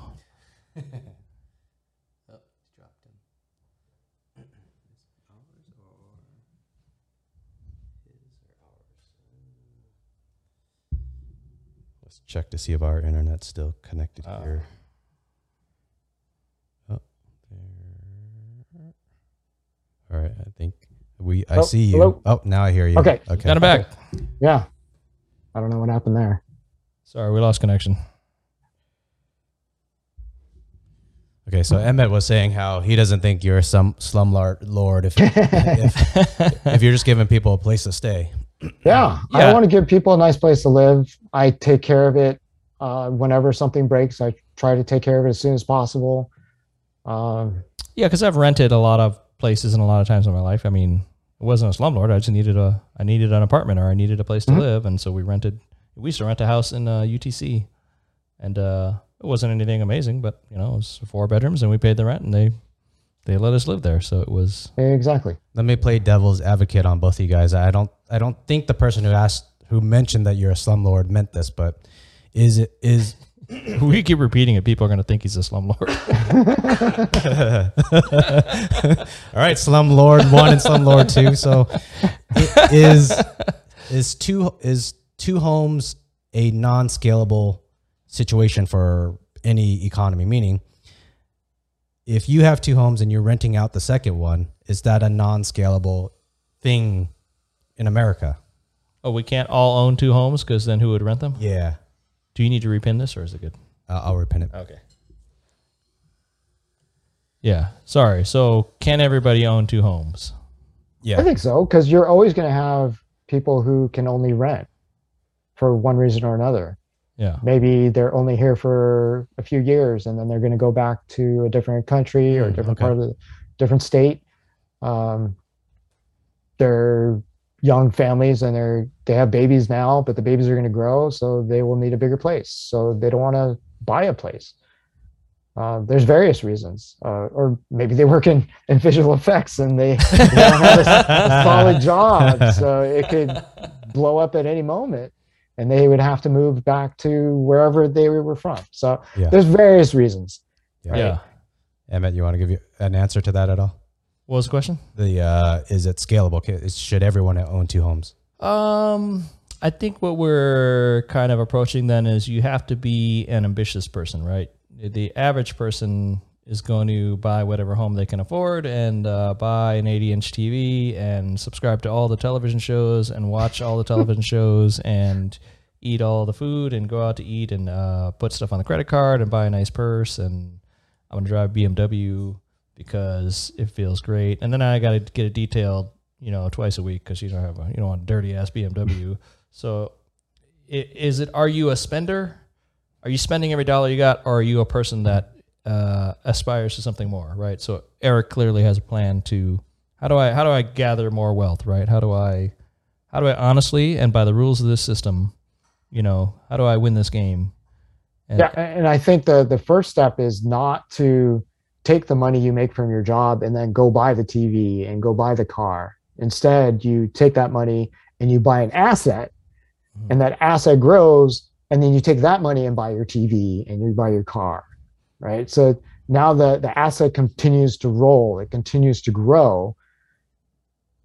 But if you just buy the the TV or the the car straight out, you have nothing growing. All right, Eric, how much is this uh, good looking t shirt you're wearing? I have no idea. this is a fifty dollar t shirt. No. I, I, to be honest, I buy all my clothes on eBay. Like, hey, I need, I need a, a certain type of shirt. I just put a, a, a search for it. Yeah. And when I, it comes up under, let's say I want to pay 12 bucks. Okay. So if it comes up under $12, okay, that looks good. I'll, I'll buy it. You're bi- you're bidding your t-shirts on eBay in an auction format. I don't even bid it. I don't even bid it. I just wait until it comes up as a buy it now and, or I'll make an offer.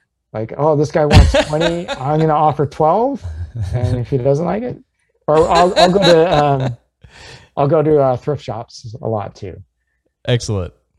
Right, so you buy like a fifty dollar shirt. Like I just I was I trying to catch gotta- you spending, but no, this, this is I'm so happy about this. Um, it's a good Asian thing, right? yeah. So, uh, I'm at the uh, thrift shop with my daughter because she wants to buy. She's looking for Halloween costume stuff. yeah. and I'm looking through the rack. I'm like, oh, here's a nice Banana Republic polo shirt, and it is practically brand new. Go up there. How much is this? It's a dollar. Mm. It's a freaking dollar, right? So it was probably brand new at forty bucks at least, Yeah. and it cost me a buck. Wait, what was her costume? She was dressed up as a rich person No, she ended up dressing as a as a pirate. with a polo shirt. No, no, no. That Oh. polo shirt was for me. Oh, she was okay. looking for like a, a white button down Gotcha. and jeans and stuff. An eye patch. So I'm going to ask answer my devil's advocate question on should every person have two homes. I think I didn't.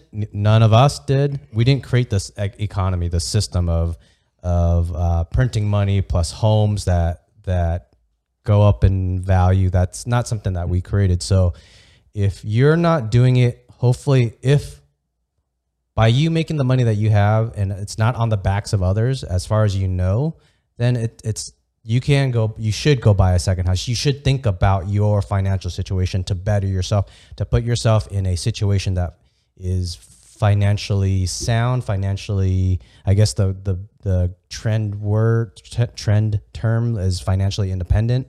Um so i yeah i i think if you can then you should as long as it's not on the back of, of others. Um if we go at, at a macro level where I think America printing money and the power of America, it is on the backs of others, but that's not, we didn't create that. that's, We- yeah, that's a little deeper. in. yeah, yeah. But it's funny though. Like I go back to I went to UCLA, and yes, we just won, beat the uh, beat our crosstown rivals today in football. Wait, Great were you in film school? No, I was an engineer. Yeah, Oh, I went to okay. engineering school. Um, but I, I go back to campus once in a while as an alumni mentor, and I talk to the students. Nice. and I they obviously want to know about the the visual effects world. They want to talk about working at the NFL and mobile apps and websites and all that stuff. But I tell them like you cannot just focus on your job. You you just can't, right? Hmm. You have to think about and think now how you are going to multiply what you've been given. Mm. Like when you make, when you finally start getting a, a paycheck, how are you going to multiply that other than just putting it in a savings account that gets what, like 0.5 or 0.6% interest? Less than a percent. Yeah, Yes. half of a percent. Right. In which case you are not even keeping up with inflation. Not today. Yeah. So your dollar is now worth like 80 cents Yeah. tomorrow or something like that next month. Uh, so you have to think about, and then I, I give them my unemployment story. Like this, I, I won visual effects awards and technical academy awards. And, And, now, then I was unemployed all these other times. Like, and now I'm buying because- dollar shirts from the thrift store. and it's a good, like you would never know, right? You would never know. yeah. Who cares? I often ask these days, like, what can you freaking buy for a dollar? Like yeah. a Snickers bar ain't even. Is Yeah, that the one that uh, you get pissed off about? Yeah, yeah. Uh, no, no. Uh, was it? Was it Snickers? Yeah, I think Snickers bar. Yeah, it used to be sixty six. Well, back back. Oh, yeah, they're, they're pushing two bucks nowadays, yeah, one one seventy, one sixty or something. I- Whoa. yeah, Wow. and they're smaller. yeah, that too. Oh, don't you hate that? Uh, Shrinkage is I terrible. know. And you're charging me more money? Yeah. What's wrong with this picture? For the record, for our uh, our viewing audience, I got the shirt for free. so I win. Free is even better. oh yeah, for our You guys, so you guys need to make it big where people are paying you to wear their shirts. yeah, yeah, that's negative free. Wait, no, that's positive free. yeah. Also for our audio listeners, uh, Eric's wearing a looks like a just a white t shirt. That's nice. At least I it can't- looks good. Yeah, but uh, if he got it, wait, wait, oh no, it's a polo that you got for less than a dollar. It was a different shirt. Yes. Yeah, it's back in my closet. Yeah, No, I thought this was like a swanky high end shirt you were wearing. No. It's this is- V-neck. and it's several years old too. Oh, but you are good at visual effects, man. uh, for your is is your um, property investment um, is is is there a name? Is just your name, your name on it? The property investment um, Coaching. coaching. Yes. Yeah, yeah. So- it's just me. Is, just- is it typically someone looking for a second home, or do you help people even that's searching for their first home?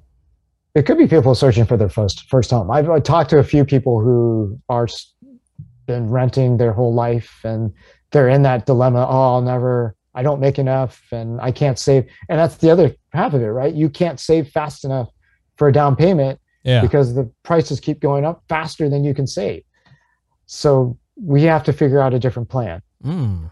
Uh, so that's that's why we go into the planning phase. But first, you have to get people out of this mindset like I will never be able to do this. Like, no, you can. Let's figure out how. Yeah, I You just have to be I more actually literally felt that way in my uh, in my twenties in San Diego because I, I got my degree in accounting from San Diego State, and Mhm. uh, you start you know you finish accounting school, you get your job, and you start thinking, oh, what's next, right? A lot of people buy a house in the in tr- the traditional model, right? And I start looking around in San Diego, and I'm like, no, this Oh, this math doesn't add up. expensive. Yeah, Yeah, I'm like, you know, this is my this is how much money I got. I got bills to pay, and then I ain't got nothing left. so th- those Right. are not cheap houses. they're not. yeah, They're definitely not. I'll tell you this I- too. Um, there's a very interesting thing. You know, I was lucky to go to college, right? But I paid my way through at San Diego State. Mhm. Um, I was working 30 hours a week, and I got uh, a little bit of student loans. There's some federal loans I got enough to get through college, and uh, I had friends and people I knew, not a ton, but a few, where their parents helped them buy a condo while they're in college. Um, and instead of paying rent, they're paying down this, paying on this condo, but they own property right out the gate. And that's not even like a big generational wealth like inheritance, right? They didn't inherit anything, but just that simple, simple move of helping their kid buy a condo while they're in college. Exactly.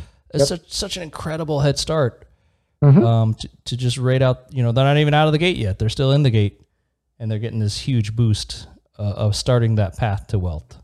Uh, Yes. So you know, I didn't realize it at the time. I just thought, oh, this fucking rich kid. You know, his parents helped, him buy a condo, right? But you know, instead of paying rent, I could have been paying a, on a condo somewhere. Exactly. You could have had roommates, and they could have been helping you pay down the mortgage on that Yeah, every month.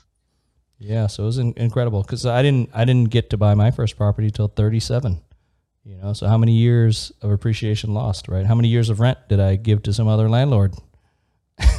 So- Exactly. I'll throw Yeah. on my random story on that. Um, as I went through the age of 21 through 28 working in software engineering. Oh, software engineering is can be a very lucrative um, job, uh, lucrative, lucrative profession. For me, unfortunately, for whatever reason, I think I wanna I wanna say it was heightism, and people could battle me in the comments if you think it's ever ever if this is not true or whatever. Um, but I'll battle you. so like I've had uh, taller Asian friends and taller white friends, and we graduated college the same time, same computer school. And for whatever reason, their salaries is always 20, 30, 40% higher than mine. Wow. And Emmett knew quite a few of them. And he, on some of them, he's like, man, you're a lot smarter in computers than that guy. Why is that guy getting paid so much more than you? At that time, I, well, this was many years later, being able to reflect and, and kind of try to extrapolate what was going on at that time I didn't know. I was just like, man, this kind of sucks. So, anyways, the the point of the story I was trying to get at was uh, connecting to the home thing. I never thought I would ever be stable enough with enough money.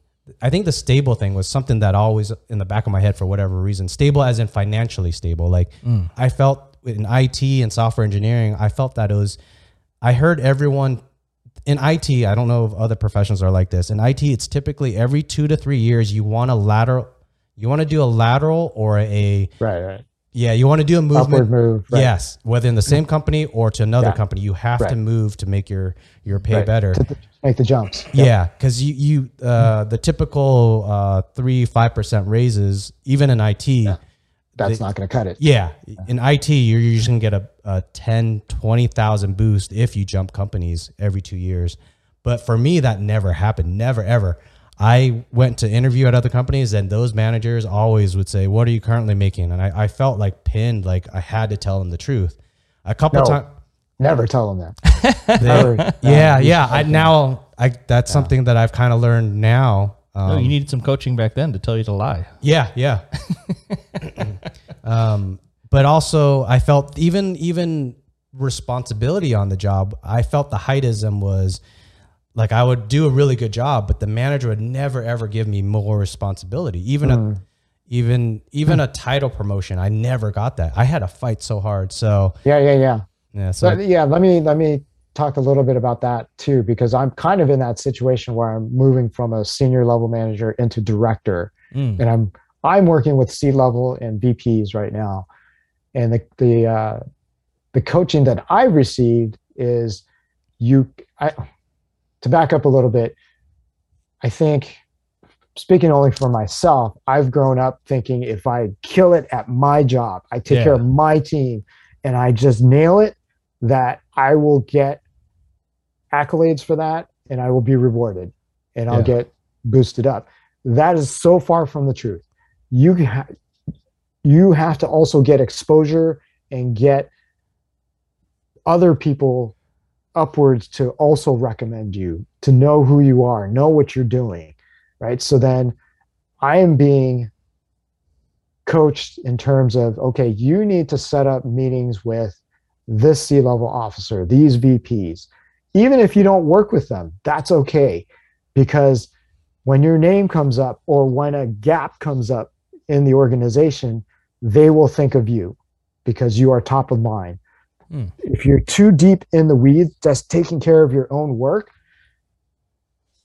it'll be forgotten, right? You'll, it's just commonplace. Everybody just takes care of their own job and their own work. Right. There's no recognition for not having problems. Exactly.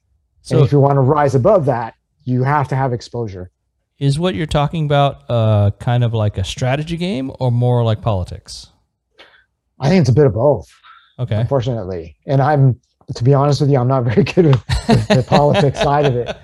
Uh, but I, I, think the the theory is sound, where these are the people who are making the decisions, and if they don't know who you are, how are they going to write your name in the line in the blank line? Mm. They're going to think of the people who, again, come top of mind, and if it's not you, it'll be uh, it'll be Tom, it'll be Nancy, it'll be all these other people who are not you.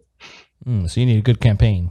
Yeah, I, uh, when I worked at the Cosmopolitan Casino, I was a software engineer, and that that really resonates with me because that's what I did unknowingly. I was I uh, it's a very corporate environment where Yes. uh, I'm a software engineer. There, I had my manager. They had their director, then a VP, then a then a C level. There's often times where I knew there's gaps in in the departments using my software. Like this department that creates the offers for the guest spending ten thousand dollars for this hotel uh, reservation phone call, uh, phone phone desk, phone phone operator Oh yeah. um, they weren't exactly talking to each other like, hey, we could get this offer to that person you're on the phone with.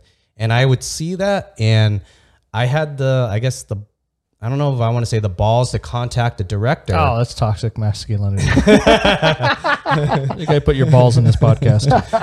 I had the ovaries too. Yeah. um, I would contact the director directly and say, "Hey, I had this idea. If you have, if you just generated two hundred fifty thousand offers, but this department doesn't know about it, we need to find a way to connect that." Right. And there were times that there were times where certain management would would and, and by or they would walk by and say, "Hey, why are you emailing that that director? You that's kind of outside of your. You should stay in your bubble." And I didn't realize that actually became a very that it helped me a lot to every director knew me and then Exactly. yeah Yep. No, but the, you're you're making a threat to the people immediately above you because you're jumping over their head. there was a little bit of that um Did i you do got it- do you I- it on purpose or uh, no well it seemed like they weren't doing anything so i don't well no they they weren't. you were weren't definitely a threat? they i saw the gaps i mentioned it to everyone and they didn't really push it so i'm like well if you're not going to help then i'm going to start jumping jumping around but yeah, jumping around as in jumping uh, layers of of of the bubble of the org chart. yeah of the org chart chart um, so i think i think like you're saying be be a go-getter and then try to make those connections if you can yes uh, yes i probably Made uh, some enemies. i probably could have uh, put some kindle on some bridges doing that but but i think it worked out uh, my managers they they seem to i i involved i actually that's maybe something that didn't light the fire it was some kindle but it never lit the fire was that every time i did mention to my managers and directors i said hey hey I'm, i got this plan and i contacted this director they're down are you down here you could get involved this way so they would still get a piece of the pie so Sure. And you're completely transparent. Yeah, right? You yeah. weren't trying to backstab anybody. yeah yeah I'm just trying to help here, really.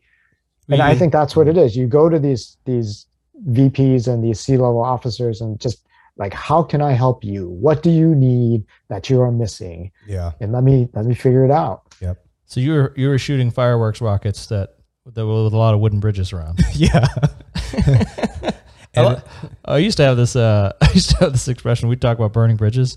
It's like that guy has fucking fire shoes. He's burning the bridge as he's walking across it. He didn't even get across yet.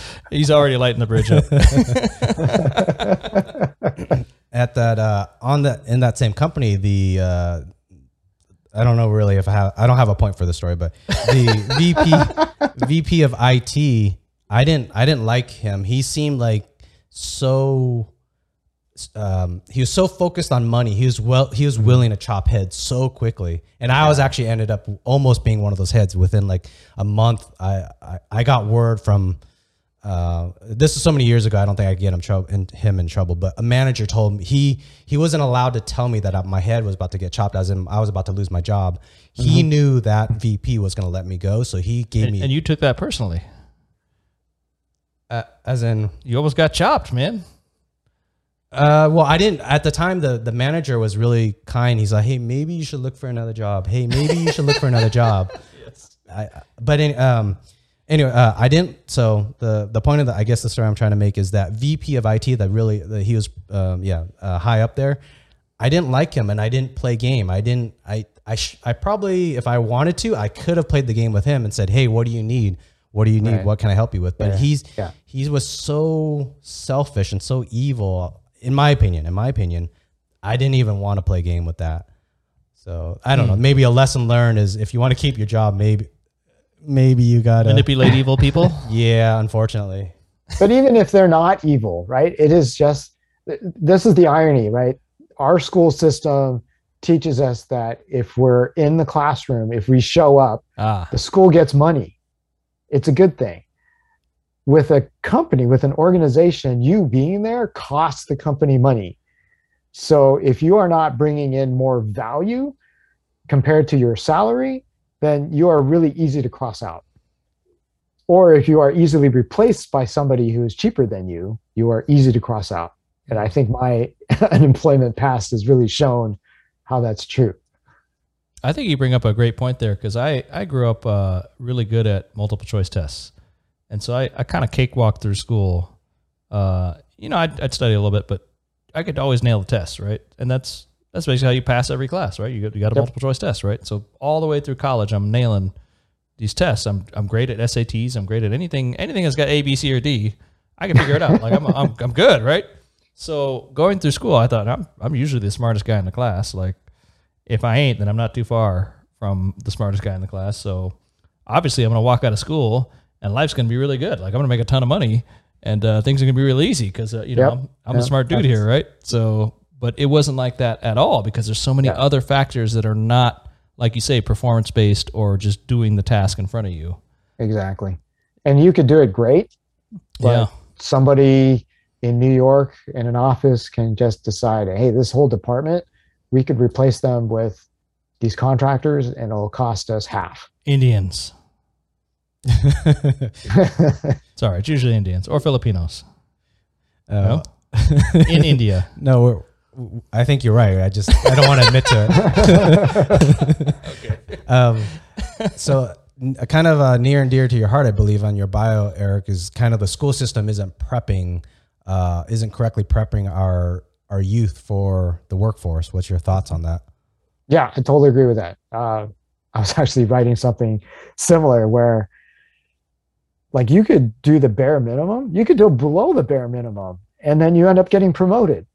Like, how does that translate to the real world? Yeah. right. In the real world, you could kill it and not get promoted because the budget's not there or mm. uh, some political uh, oh we promised uh, jenny to you know she would get this position before you type of thing it's just different in that regards like and as i said yeah it, if you're at school, the the organization, the company gets yeah. rewarded for your seat, right? They get paid federal money.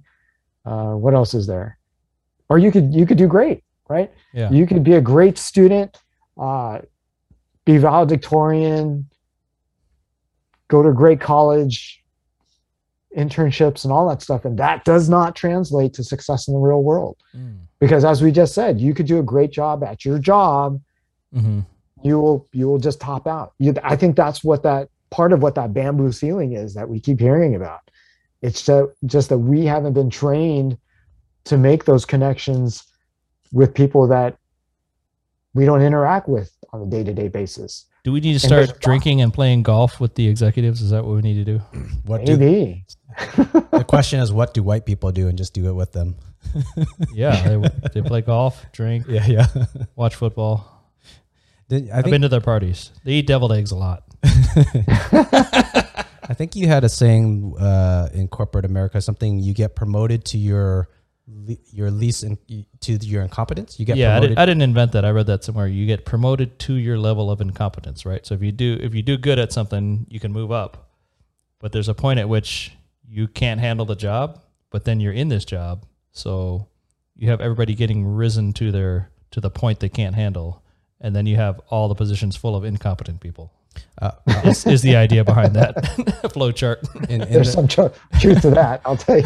Yeah, yeah. I feel like in my software engineering career, I've seen that where you get like a coder that's really good at coding, but a lot of time coders don't like to deal with other humans. That's just coders. Right. Yeah. We're sure. we're that way, uh, or a lot of most of them are that way. I'm a I'm quite a bit more extrovert than them, but so I've seen cases where a good coder gets promoted to like a lead and then a, that then he's still doing a decent job, and then they try to promote him to or wait, I'm sorry, a senior, then to a lead.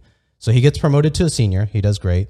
Then they want to put him as a lead, but now he has to take care of the the right. eight, tw- eight or twenty employees underneath, right. and it starts to fall apart. Well, now right. that's a people job. It's not a coding job, right? Yes. Right. And I, I think the level because then they get there. The problem they get there and they do a really shit job. And the tw- eight, the twenty people, eight people below really hate this this lead. right, exactly. So he's hmm. got promoted, and he probably won't get promoted further up there. So he's gotten promoted to his level of incompetency. Yeah.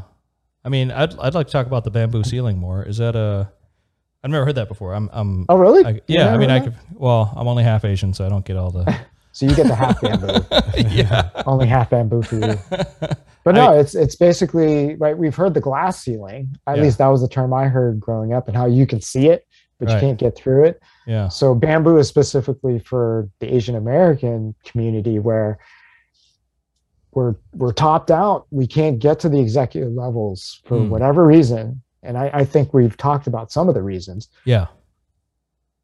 But yeah, that's that's that's the reality of what we're seeing. We don't like you look at all the top tech companies uh, and look at their um, the Tall white guys, right? demographics. of- yeah, look at the demographics of their companies, and then look at the demographics of their executive levels, Yeah. and they're widely different. Yeah. So, you know, uh, isn't the mayor of Boston just got uh, elected as a Taiwanese heritage? Uh, yeah, she's Asian American. yeah. So that's awesome that she got elected to mayor of Boston. That's a big city. That's not, that's not like mayor of a podunk little thing. Yeah, yeah, yeah.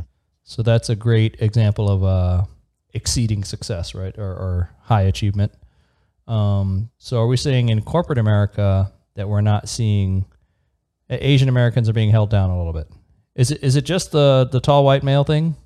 I mean, if it's just tall white males, then everybody's going to have a ceiling that ain't a tall white dude, right? I don't know if it's height necessarily. I mean, gender might be part of it. I do know a few organizations that are heavily white male oriented. Mm-hmm. Well, that's a bad pun, but anyhow. Uh, you choose your orientation. yeah. Uh, I I have a uh, one of my college buddies. His brothers, uh, his brother, I forget, you know, finance major or something. So they went to a corporate job. So his brother and his friend, uh, you know, his buddy went gray early. Like he's he's like 25, but he's starting to go gray, and uh, they promoted him to like a super high, like some kind of, you know, a great corporate position. And then when they realized how young he was, like, oh shit, like they wanted to take the promotion back right. Oh, because there was an ageism implied, right? They assumed he was in his late 30s because of the color of his hair, but like, oh fuck, this guy's 25.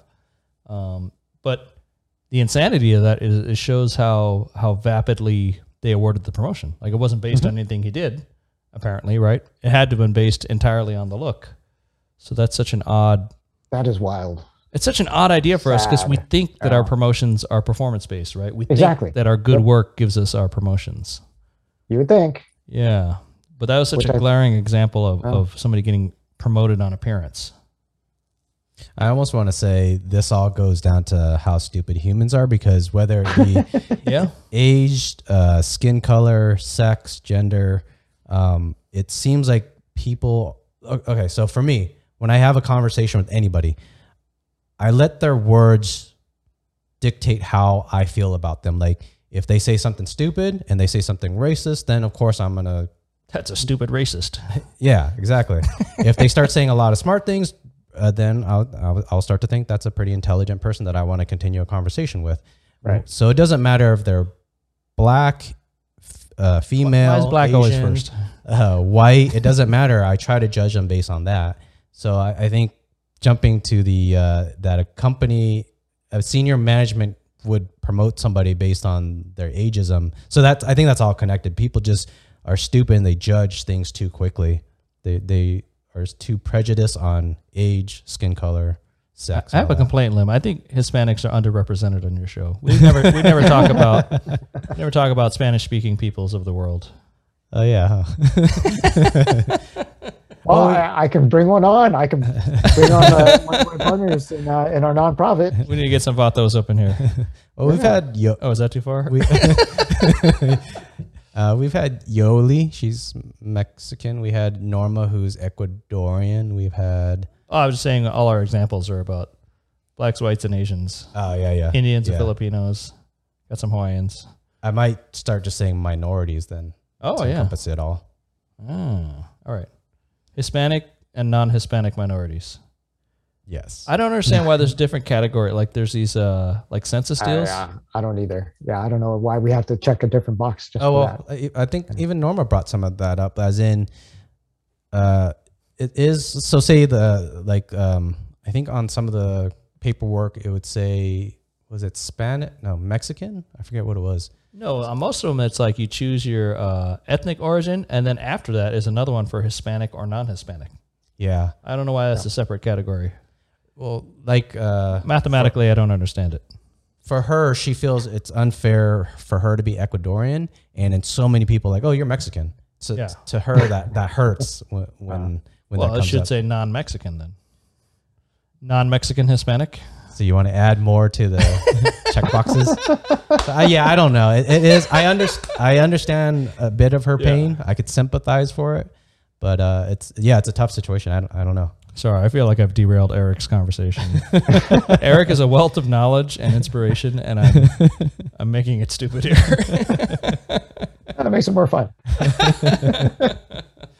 All right. So what else? Uh, so you're currently you're currently coaching for real estate wealth. You're also working at Sony, Sony Sony. Funimation, right? Yeah.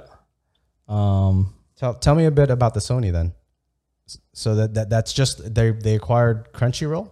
Yes. And then so what what's your role there and what what's that all about? Ooh, okay. So I am a program manager there. My current project is uh, with brand unification. So we are Hmm. trying to merge.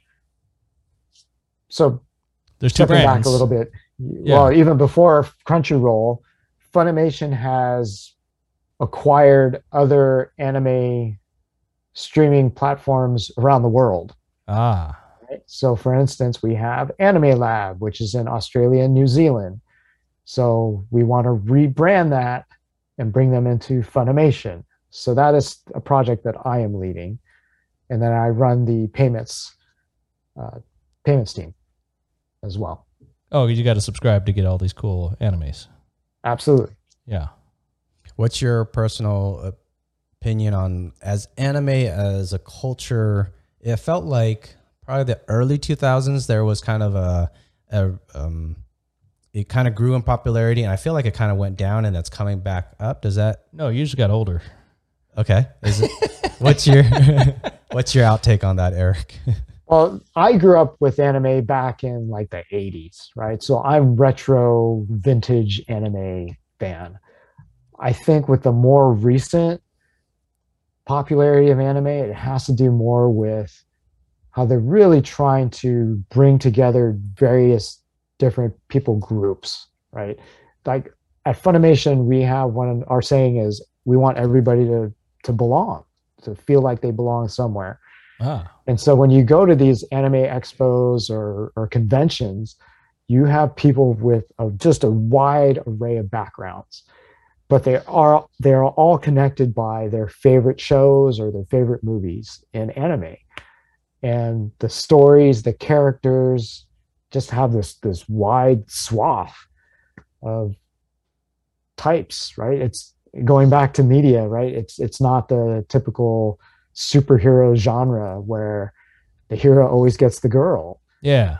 Anime is very different in that regard. Um, very different storylines, very different characters, and people attach themselves to those differences. So, Is, is anime, anime, is a place, yeah, anime is a place where they can all feel like they're connected. Is, is it a huge growing world right now? Is it booming? Oh, totally, it's huge. Yeah, Okay. absolutely. Wait, do you have an awesome cosplay I wish I did. No, I Oh, bro, you're making the fun. no, my my I am not the cosplay type. I'm not the Halloween. Isn't that hand in hand with the anime? Isn't that You would uh, think. You would think. We we have some people who are huge and really good at it, and spend a lot of time and effort. I'm gonna I'd rather- recommend you uh you go get a, a cosplay so that you can have real street cred with your with I'd- everybody. I'd, rather help you buy investment property so that you can you can have the money to buy your cosplay outfit material. Wait, did you guys ever watch Outlaw Star? That was one that uh I, I had a I had a buddy that was Into watching that a lot. Mm. Didn't Min used to watch uh, Golden Boy? Was that a stupid Yeah, I think yeah, Is yeah. that a goofy one? yeah, super goofy. It was uh, just a teenage boy, super horny, horny and always would. Uh, He was like the Benny Hill of anime. I, yeah, that's a good way to put it. Yeah, that's a good way to put it. It's a teenage Oh, boy Benny Hill uh, anime. um, All those perverted Japanese. jump, jumping to um, Shang Shang Chi and Black Panther. Do you think by chance the anime anime uh, so- society has had a Shang Chi or Black Panther moment? Oh man, that's a good question. I don't think there are many black characters in anime, unfortunately. Mm. That should probably change. Actually, there's a um, there's a production company that's owned and run by people of color, and they're putting out anime content with black characters. Black anime? So it- yeah, so they are doing it. That's crazy, um, yo. Yeah, so people are seeing where the gaps are, and they're they're trying to fill it. Wait, was uh, Alita the Battle Angel? Was that a, originally an anime? I think that was originally a graphic novel. Okay, I don't know. I'm just asking. mistaken. I'm, I'm trying to see a anime that crossed over into mainstream. What's the closest? Probably the. What about uh, Aeon Flux? Oh, that doesn't count, does it? Or is that the same vibe? I would say Avatar: The Last Airbender is probably the closest. That's the big one? Mm, Avatar. Okay. That's my thought because it, it's an anime style, but it's a, it was an American production. Okay. So will we see a feature film in the anime style in the US here? I hope That's, so. I that's mean, a you kind of saw. blockbuster. Well, I mean, you had Transformers, Yeah. kind of, sort of. Uh, I would love to see uh, Macross Mm. in a live action. Yeah. I think we have the we have the technology to do it. I just think it's probably all about licensing Yeah. and money and rights. Ma- Macross is a giant robot thing? It does. It has giant robots. Okay. I'm in. Okay. so is that the It's a space opera, basically. Oh. It's, Oh. yeah, it's love story and It's got everything. What do you, if you had to guess why that anime doesn't have a big feature film? What What do you think are some of the missing pieces? As in, is it You need to put Brad Pitt in it or or Tom Cruise. or is it not big enough on YouTube, or is it? Young people don't have I as think much it's money. big enough. I think it's big enough. I just I just think it's probably stuck with somebody who wants to make it and whoever owns the rights wants more money. That that's my guess. Mm. Because I think it all comes down to the rights and the licensing Yeah. somehow or another. Gotcha. So if I go to Funimation, is it Funimation.com? Is that what I'm interacting Yes. with? Okay. Mhm. And then I go on there and I want to subscribe to watch all these animes. And Is- there's a free service if you want 10 million ads. Ah, So there's an ad service and there's a subscription service. it's a perfect place for cosplay ads. Hmm. No? Am I wrong? Uh, or don't all cosplays come from anime stuff? Or am I am I off? Oh, it's video games and True. anime. Yeah. Okay. Trying to think of any other pl- uh where it pulls from cosplay. I got to make sure my understanding is on point because I'm an old guy. I got to figure this shit out. Ah, I'm sure all the Marvel superheroes is part of cosplay now. Oh yeah, yeah. DC, So do you all need the a Comic Cons. do you need a convention to do cosplay, or is there another place where you would wear a cosplay costume? We've had we have somebody. I have a coworker who she did a history of anime presentation along with a history of Funimation because she's been at the company for quite a while. while Yeah. and she dressed up as in in a cosplay to do her presentation, Yeah. and it was amazing. It was fantastic. I, yeah, All right. it was so good. Well, that's So because when you're I- at Funimation, right? Sure, sure, Yeah. sure. But when I I hired somebody and I said, "Hey, you have to watch this video. It'll give you a background on Ah, Funimation and anime, and it's given by this person." And nice, yeah, it, it was great. nice. What was it like working on uh at the NFL? Kind of. I mean, you mentioned that you you had uh those big six foot five uh, football Oh, players they're going huge. Yeah, I was tiny. What, the women were taller than I was. was it the women that like football players? was it still a very corporate environment, or how? Just kind of your experience. Uh, I think it was corporate, probably the level above me. but not necessarily with the teams I was working with. So I was working with the engineering team or the creative team, product. Hmm. Uh, I had account managers with the club sites, so with the teams. Uh, I love my colleagues that I worked with. Hmm. They were great. I didn't have to interact too much with the, the levels above, so I didn't really get that corporate feel. I'll tell you this about NFL players. There's it's a it's a selection process where like to be on a high school football team, you got to be one of the biggest dudes, right? And then to get recruited into a, a college, you're one of the biggest dudes in high school football. And then to be at the best colleges where the NFL drafts out of, you're the biggest motherfuckers around, like one out of a thousand biggest dude that hasn't injured out from playing this this rough sport, right? You start banging Yeah. heads and crashing into people and tackling.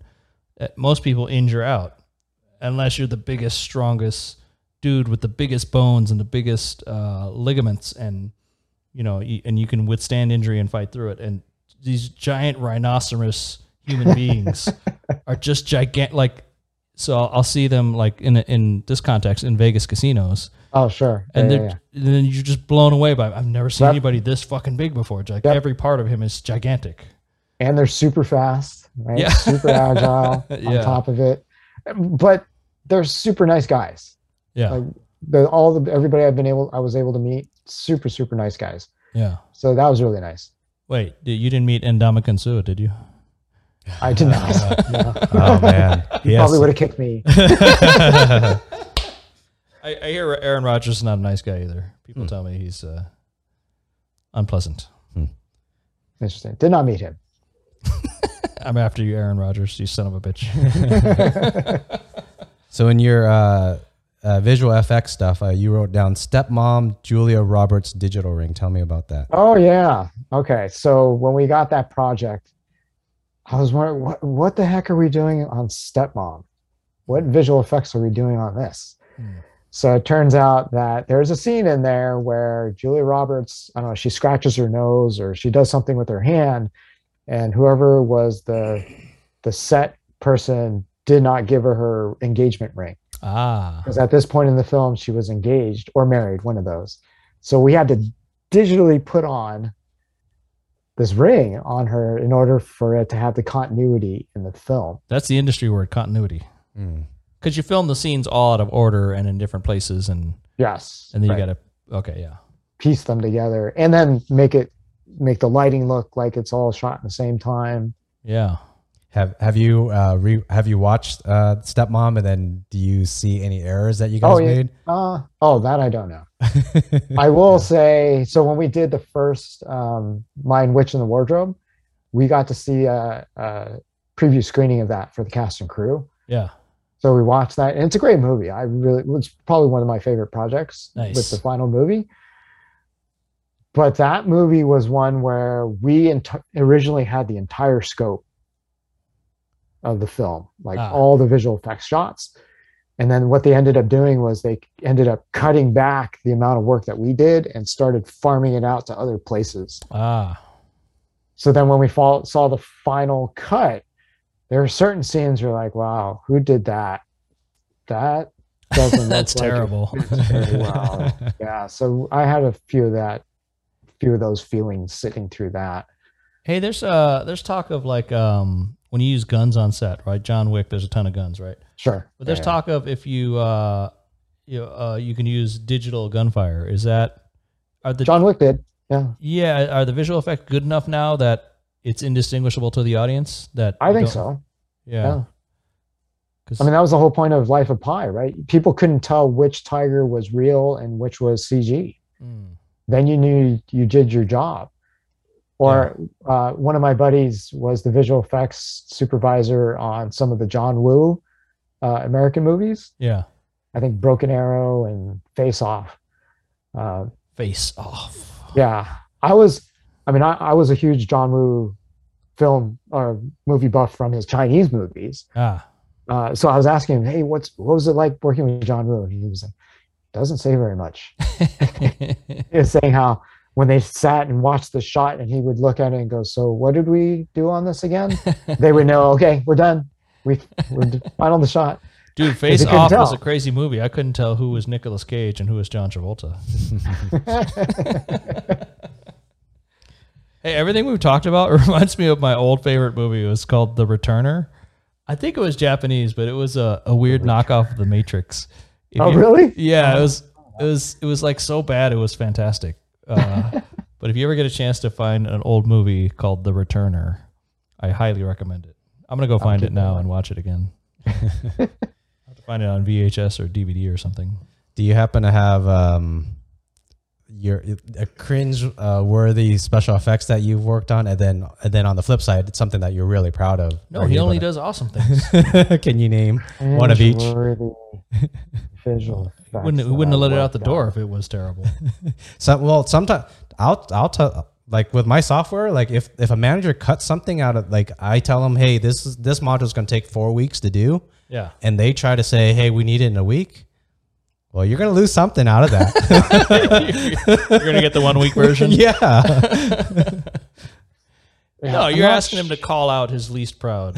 Well, No, I, I'm trying to think of it. So you want an actual shot that we worked on that I wasn't very proud of? yeah. and what insult to the movie going audience are you responsible for? Yeah, I'm trying to think of an actual shot that we did. I know, the, like the final movies, there were some that just I didn't care. For, like when we went to the screening for Scooby Doo. Mm. Ah, I yeah, I was not happy with that movie. So Uh, well, just- this, here's the funny thing: is we ended up working on many. Uh, what are they called? Uh, raspberries? Are they called raspberries?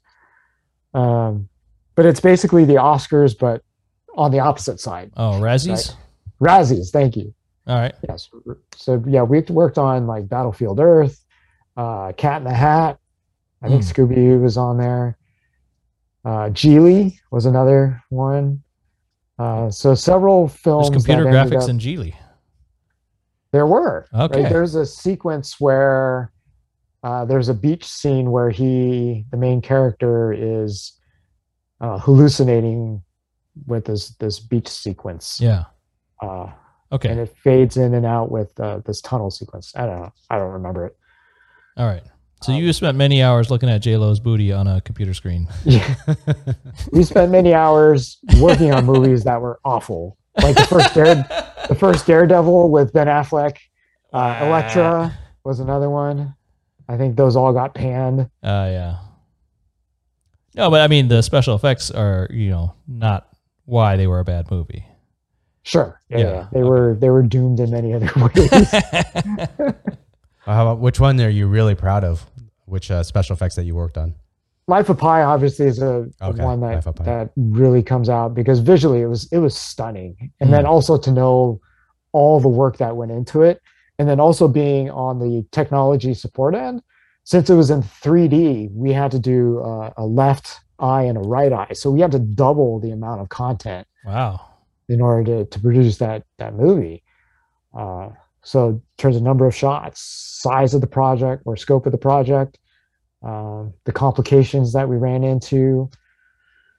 Yeah, it was uh, that was definitely one of them. In terms of a final movie, though, like uh, yeah, I mentioned um, Lion Witch in the Wardrobe.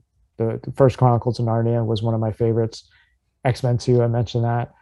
I will say Alvin and the Chipmunks Two was one of my favorites. yes. And I'll tell you why, because we did the first one and it was cute, it was nostalgic. People loved Alvin and the Chipmunks. And then I found out we're doing the second one. yeah. Like, what? What a money grab. And then I remember walking in and seeing the, we were doing a test with uh, Beyonce and the Chipettes Uh-huh. doing their dance. And I'm watching this like, oh my gosh, this is so good. It was amazing right? And I didn't do that work. It was the modelers who, who did this. But to be able to take Beyonce and and take her moves and put it into a CG chipette was fantastic. And I just, I loved it, and I really enjoyed that second movie. I did not expect that gold to come out of this conversation.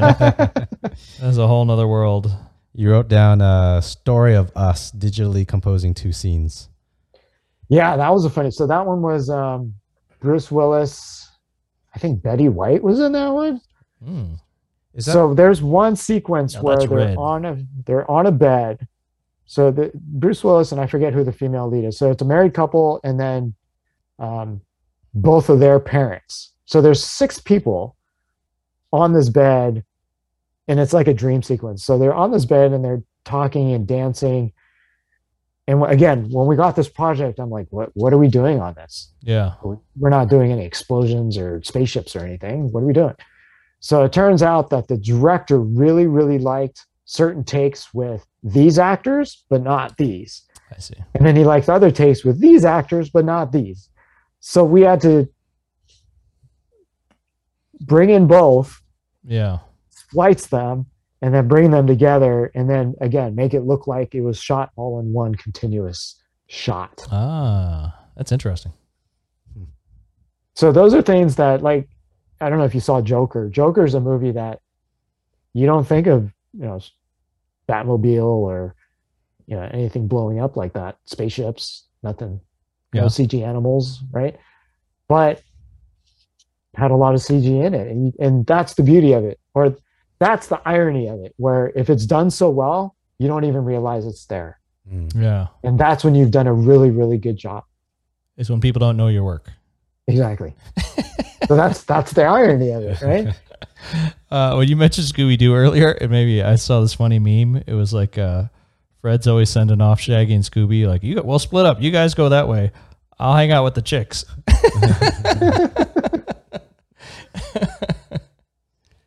You also wrote uh, bedazzled ending sequence.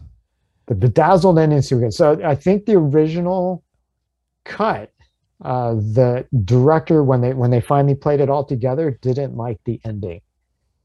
So he actually got, I think the actress was Elizabeth Hurley, actually got her to fly out to sh- reshoot the ending, and then we had to redo the ending with the movie.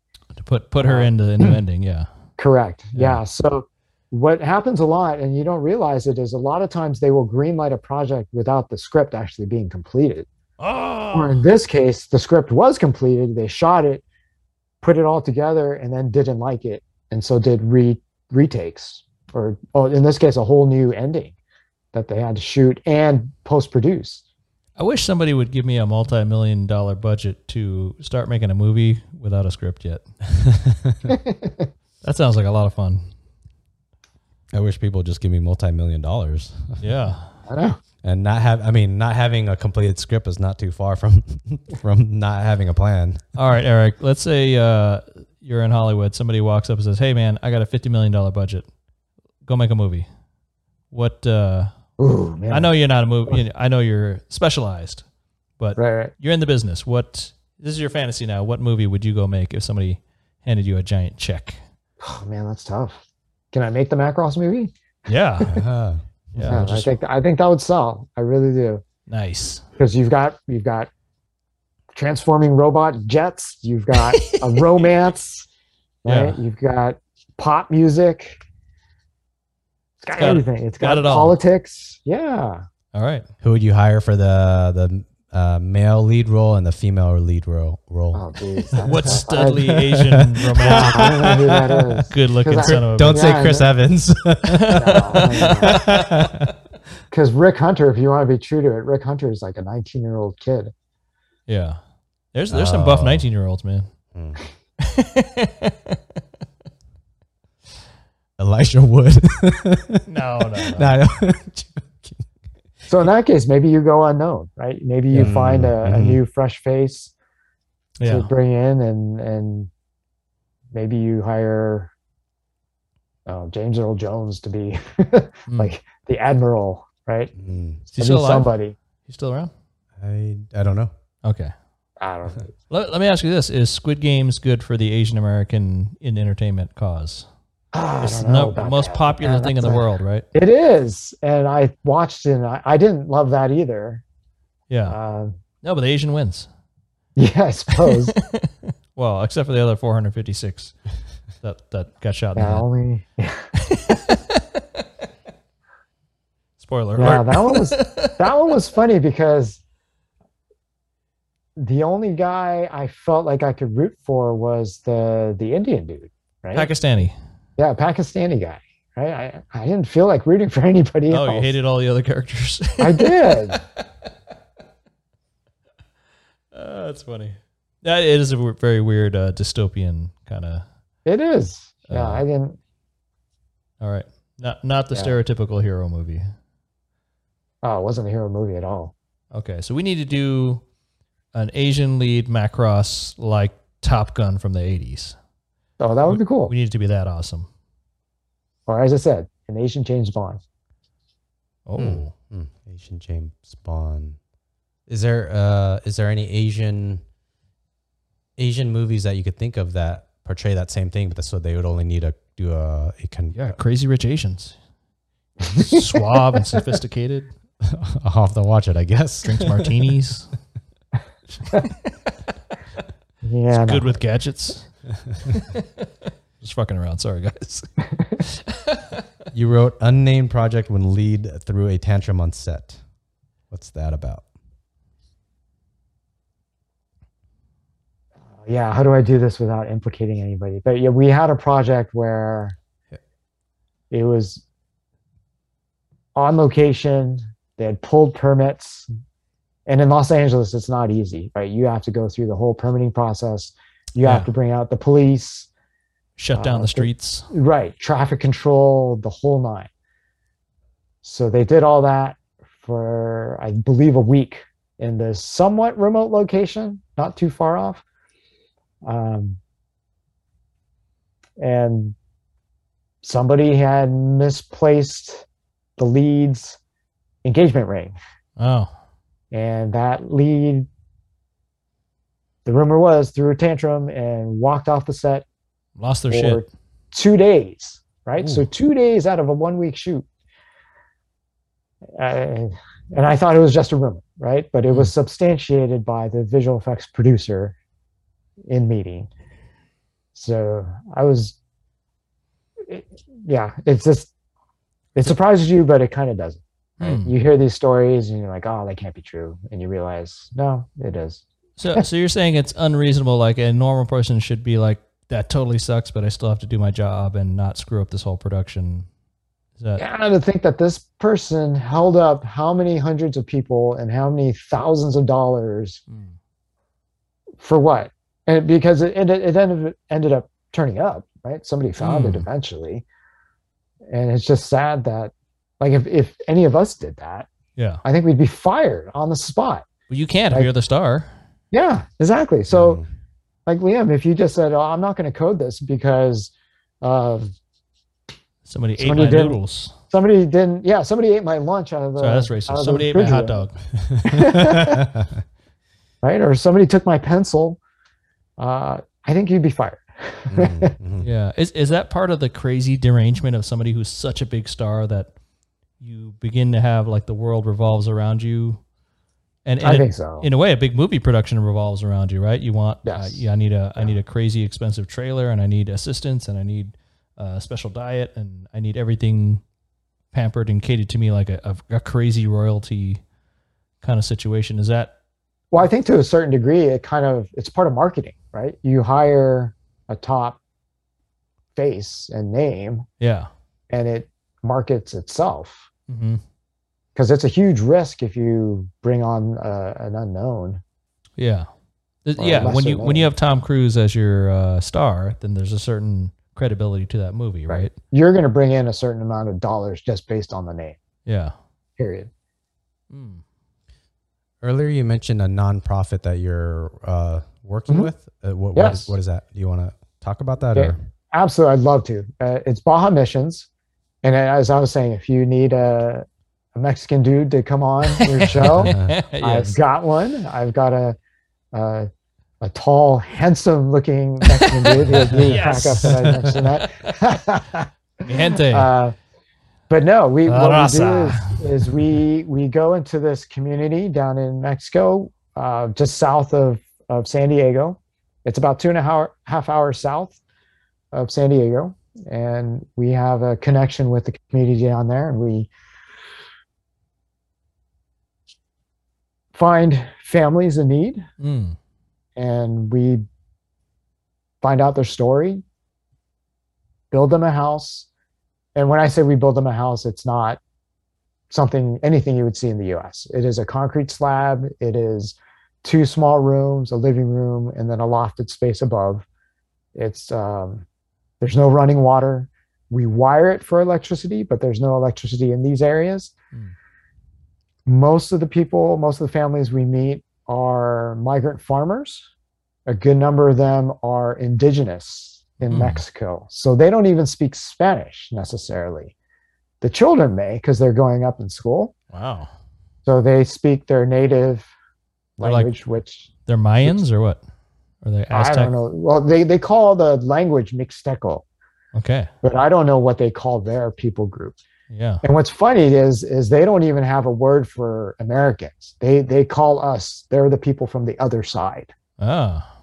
Kind of like this. You're like space Things. aliens. Yeah, like that's what I was thinking. Stranger Things. As soon as they said that, we're from the other side. Yeah.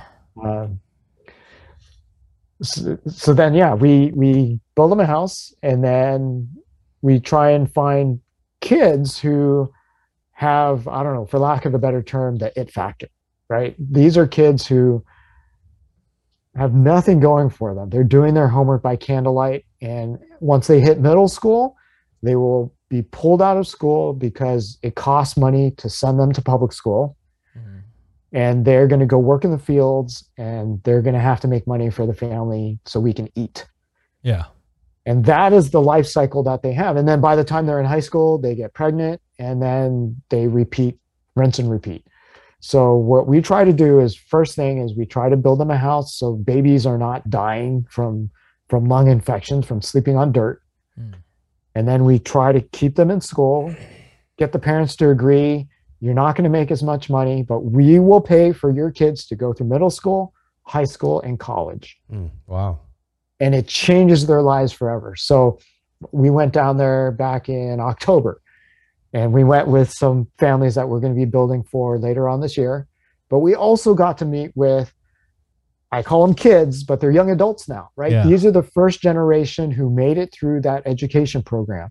And the first of which uh, is a doctor. She went through medical school, became a doctor, and is now at a clinic down there. Wow. She went full then- blow. Yeah. Yeah, and some of them they're nurses, they're working in offices, they're getting married, and now they're having children as young adults, Mhm. right? They have homes, and and it's awesome. Like that, you are. We have an opportunity to to change lives Huh. forever and generations.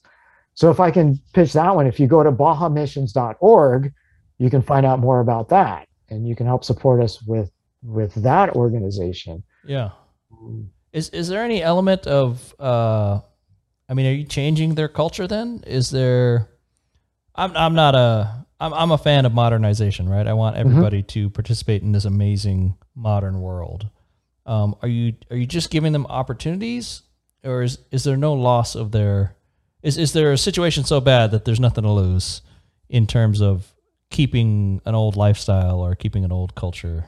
there's a bit of that because they're in a place where again no electricity they're only now learning about the internet because of remote school because of the pandemic Yeah. Before that they would have no idea Yeah. um, maybe because the smartphones are coming out and they can have data um, Yeah. programs plans and and they can have access to the internet but before that they had no idea that there is such wondrous technology out there Yeah. so they're slowly learning. Um, but in terms of do they want to keep any of, of what they had before? Maybe in terms of the the some of the cultural practices, right? You um, maybe family traditions and that sort of thing, which Mhm. is huge. Like we go down there and we when we meet with these families, they're like, you know, that whole Mikasa Sukasa, right? Your home, your my home is your home yeah. is absolutely true. Like they they say that every time we go down. We try and visit the families a few times during the year. We go back and we say how they're doing. Yeah. We bring them. Uh, we go grocery shopping. We bring them food. You know, Nice. gifts stuff. Um, but yeah, in terms of the people group, they yeah come on come on in to our home. Make yourself at home. Is there anything I can you know give? You? Are you hungry, thirsty? anything like that. Just, Wait, how do you communicate if they don't even speak Spanish? So the the families that still speak Mixteco, we have to bring. Well, usually the kids are bilingual. Yeah. Right. So the kids are growing up with Mixteco and speaking Spanish. Okay. And then our director is Spanish speaking. He's Mexican, so he can speak Spanish and it gets translated. Gotcha. But it's wild when you don't have anybody who speaks uh, Spanish around. So then you have to go from English to Spanish, Spanish to Mixteco. Yeah. You have to do this this telephone. yeah.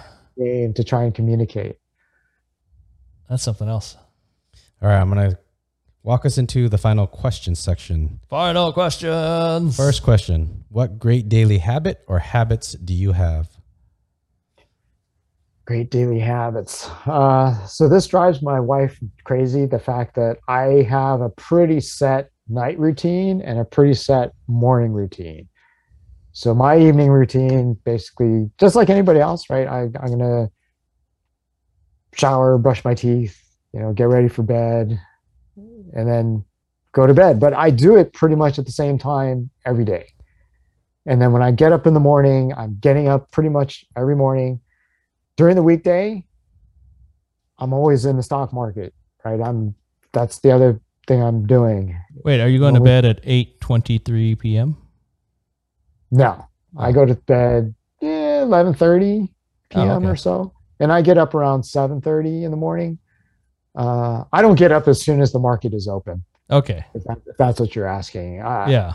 I used to, uh, and then I just realized I don't need to. I can just I can be a little bit more strategic in that. gotcha. Um, but I want to see what the market is doing, and and I have I'm active in the market every day.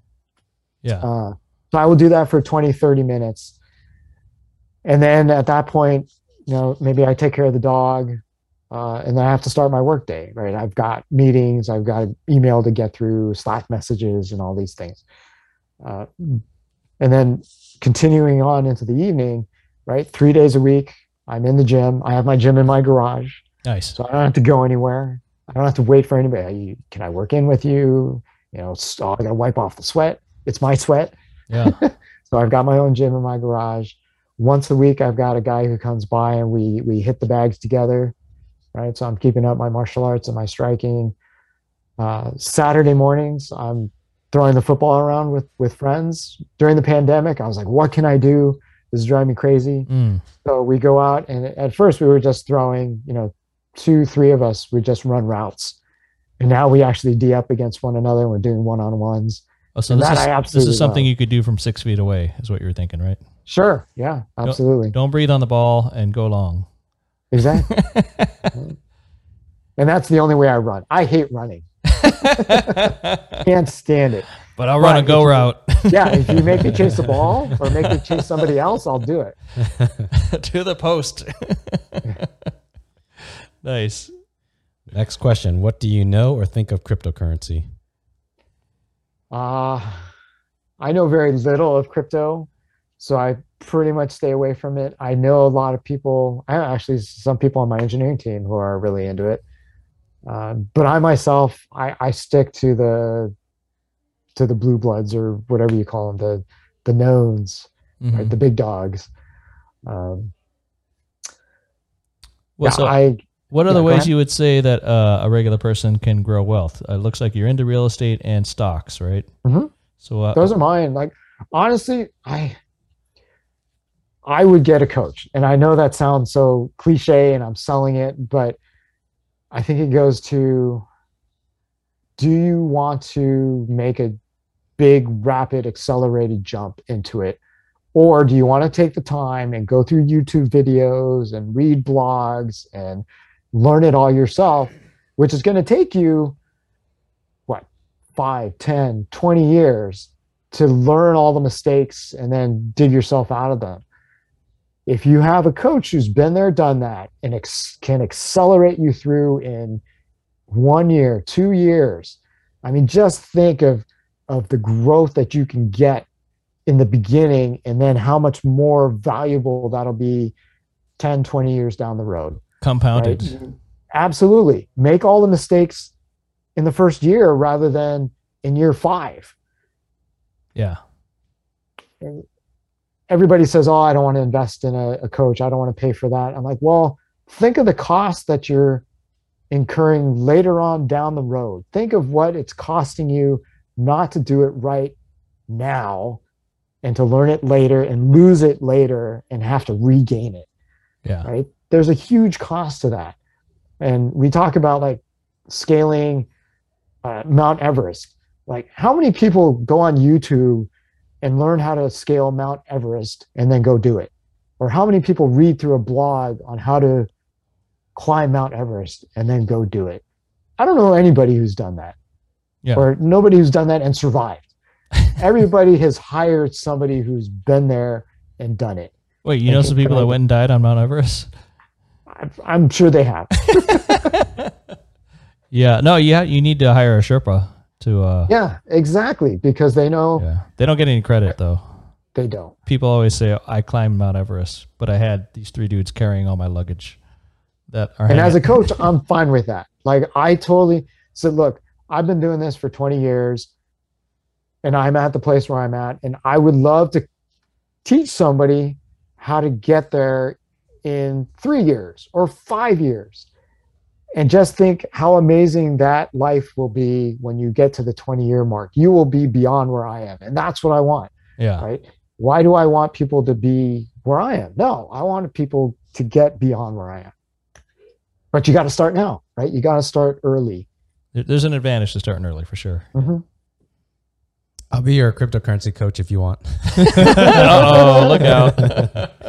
I, um, I, I, I might take you up on that. yeah, yeah. Feel free to ask me questions uh, offline. Um, I, I'm huge into cryptocurrency. I think it's the future. Um, as a software engineer, the Sure. coding, the Yeah, yeah, coding underneath of it is something we have ever yet to have. So it's going to change the world. I don't think if it's. I don't think it's if it's when. I just like money. It's diversification. It's a good thing. Next question: What's the biggest problem for humans? What should we do to fix it? Oh, biggest problem for humans. Wow. Just one?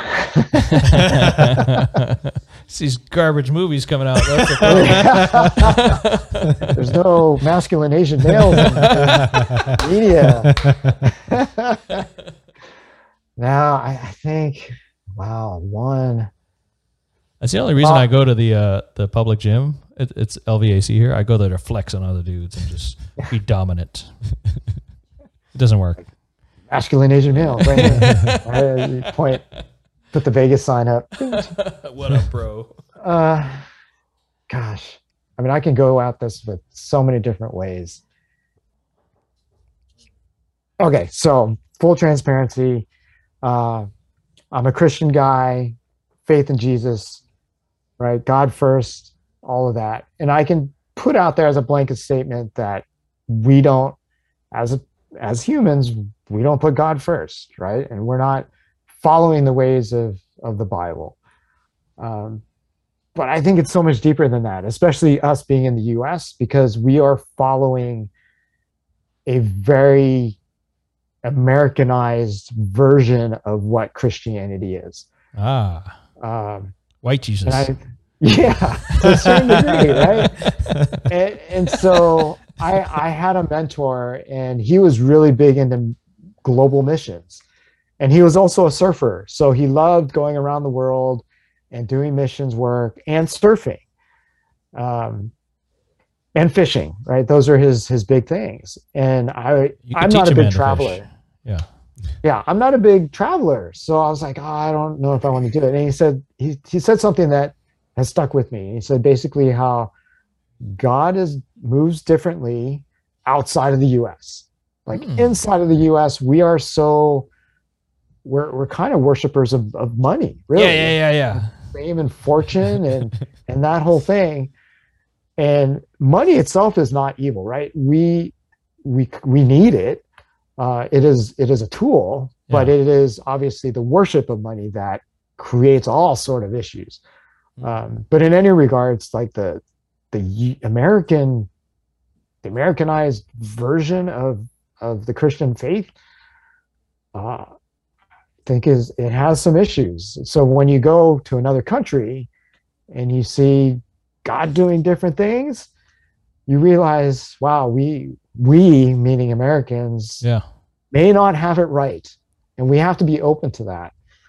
Uh, and what we do about it, I, I think there are different things, but I, I think that's where we start. Like we have to understand that it, it's not about us. Um, we have to do things for others. Uh, I'd like to think that like my real estate investment is not all about me and my family. Uh, I do want to give a nice place to live for other people. Wealth growth is is part of it, but man, like we're doing the nonprofit. I'm supporting other. Uh, Dude, Eric is literally going and building homes for admissions some of the poorest people he can find. Mm-hmm. As long as so yeah. Wait, are you charging them rent? no, it's their home. Oh, okay. It's- All right. the, the only thing we I was about to call ask- you a slumlordo in Mexico. The only thing, the only thing is they have to own the land, right? ah, They buy the plot of land. We verify that they actually own it, and we can build this house, and it is yours. nice. And and that and that's part of it too, right? You haven't truly given a gift unless you've given something that they cannot return, Yeah. right? So in that that You That's can't we're ship doing. this house back, sucker. no refunds.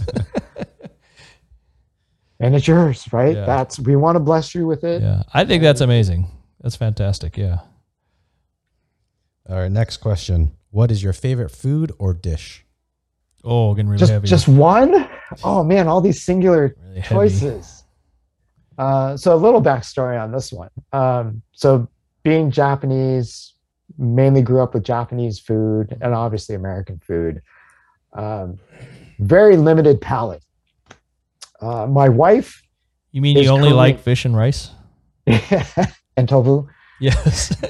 and noodles and miso. Yeah. Uh, but my wife is Korean, right? And when we got married, I was like, oh man, I can't eat kimchi. I can't eat the Korean food. yeah. not into spicy food. But somewhere along the line, I've just developed the taste, and now I absolutely love Korean food. Just Nice. absolutely love it. Almost more than I would say Japanese food and anything else. And so, like every time we're eating it, You, I you just lost your rights to the Macross movie. Sorry, Eric. But you you I'll- earned I'll Squid cast- Game. I'll, I'll cast a uh, I'll cast a K drama star in the lead, Yay! and I'll have a BTS soundtrack. All right, I'm in. I'm sold, you son of a bitch. I'm in. But no, I mean, every time we eat Korean food, like, oh, I'm so thankful to my wife for introducing me to Korean food Nice. and love it. Like, I'm, I'm actually salivating right now as we, we talk about this. We just did, we did a Korean barbecue at our house the other day. We were like, It was fantastic. what are they doing? Grilling up beef? Let's buy a whole shit ton of beef. And honestly, like, and I love Korean barbecue, don't get me wrong, Yeah. but there's so much more even outside of that that I had no idea. What's, what's a crazy Korean dish? What's Um, gosh, what is it? There's one that has uh, squid in it. That's one of my favorite. Oh, Yeah, pop is really good.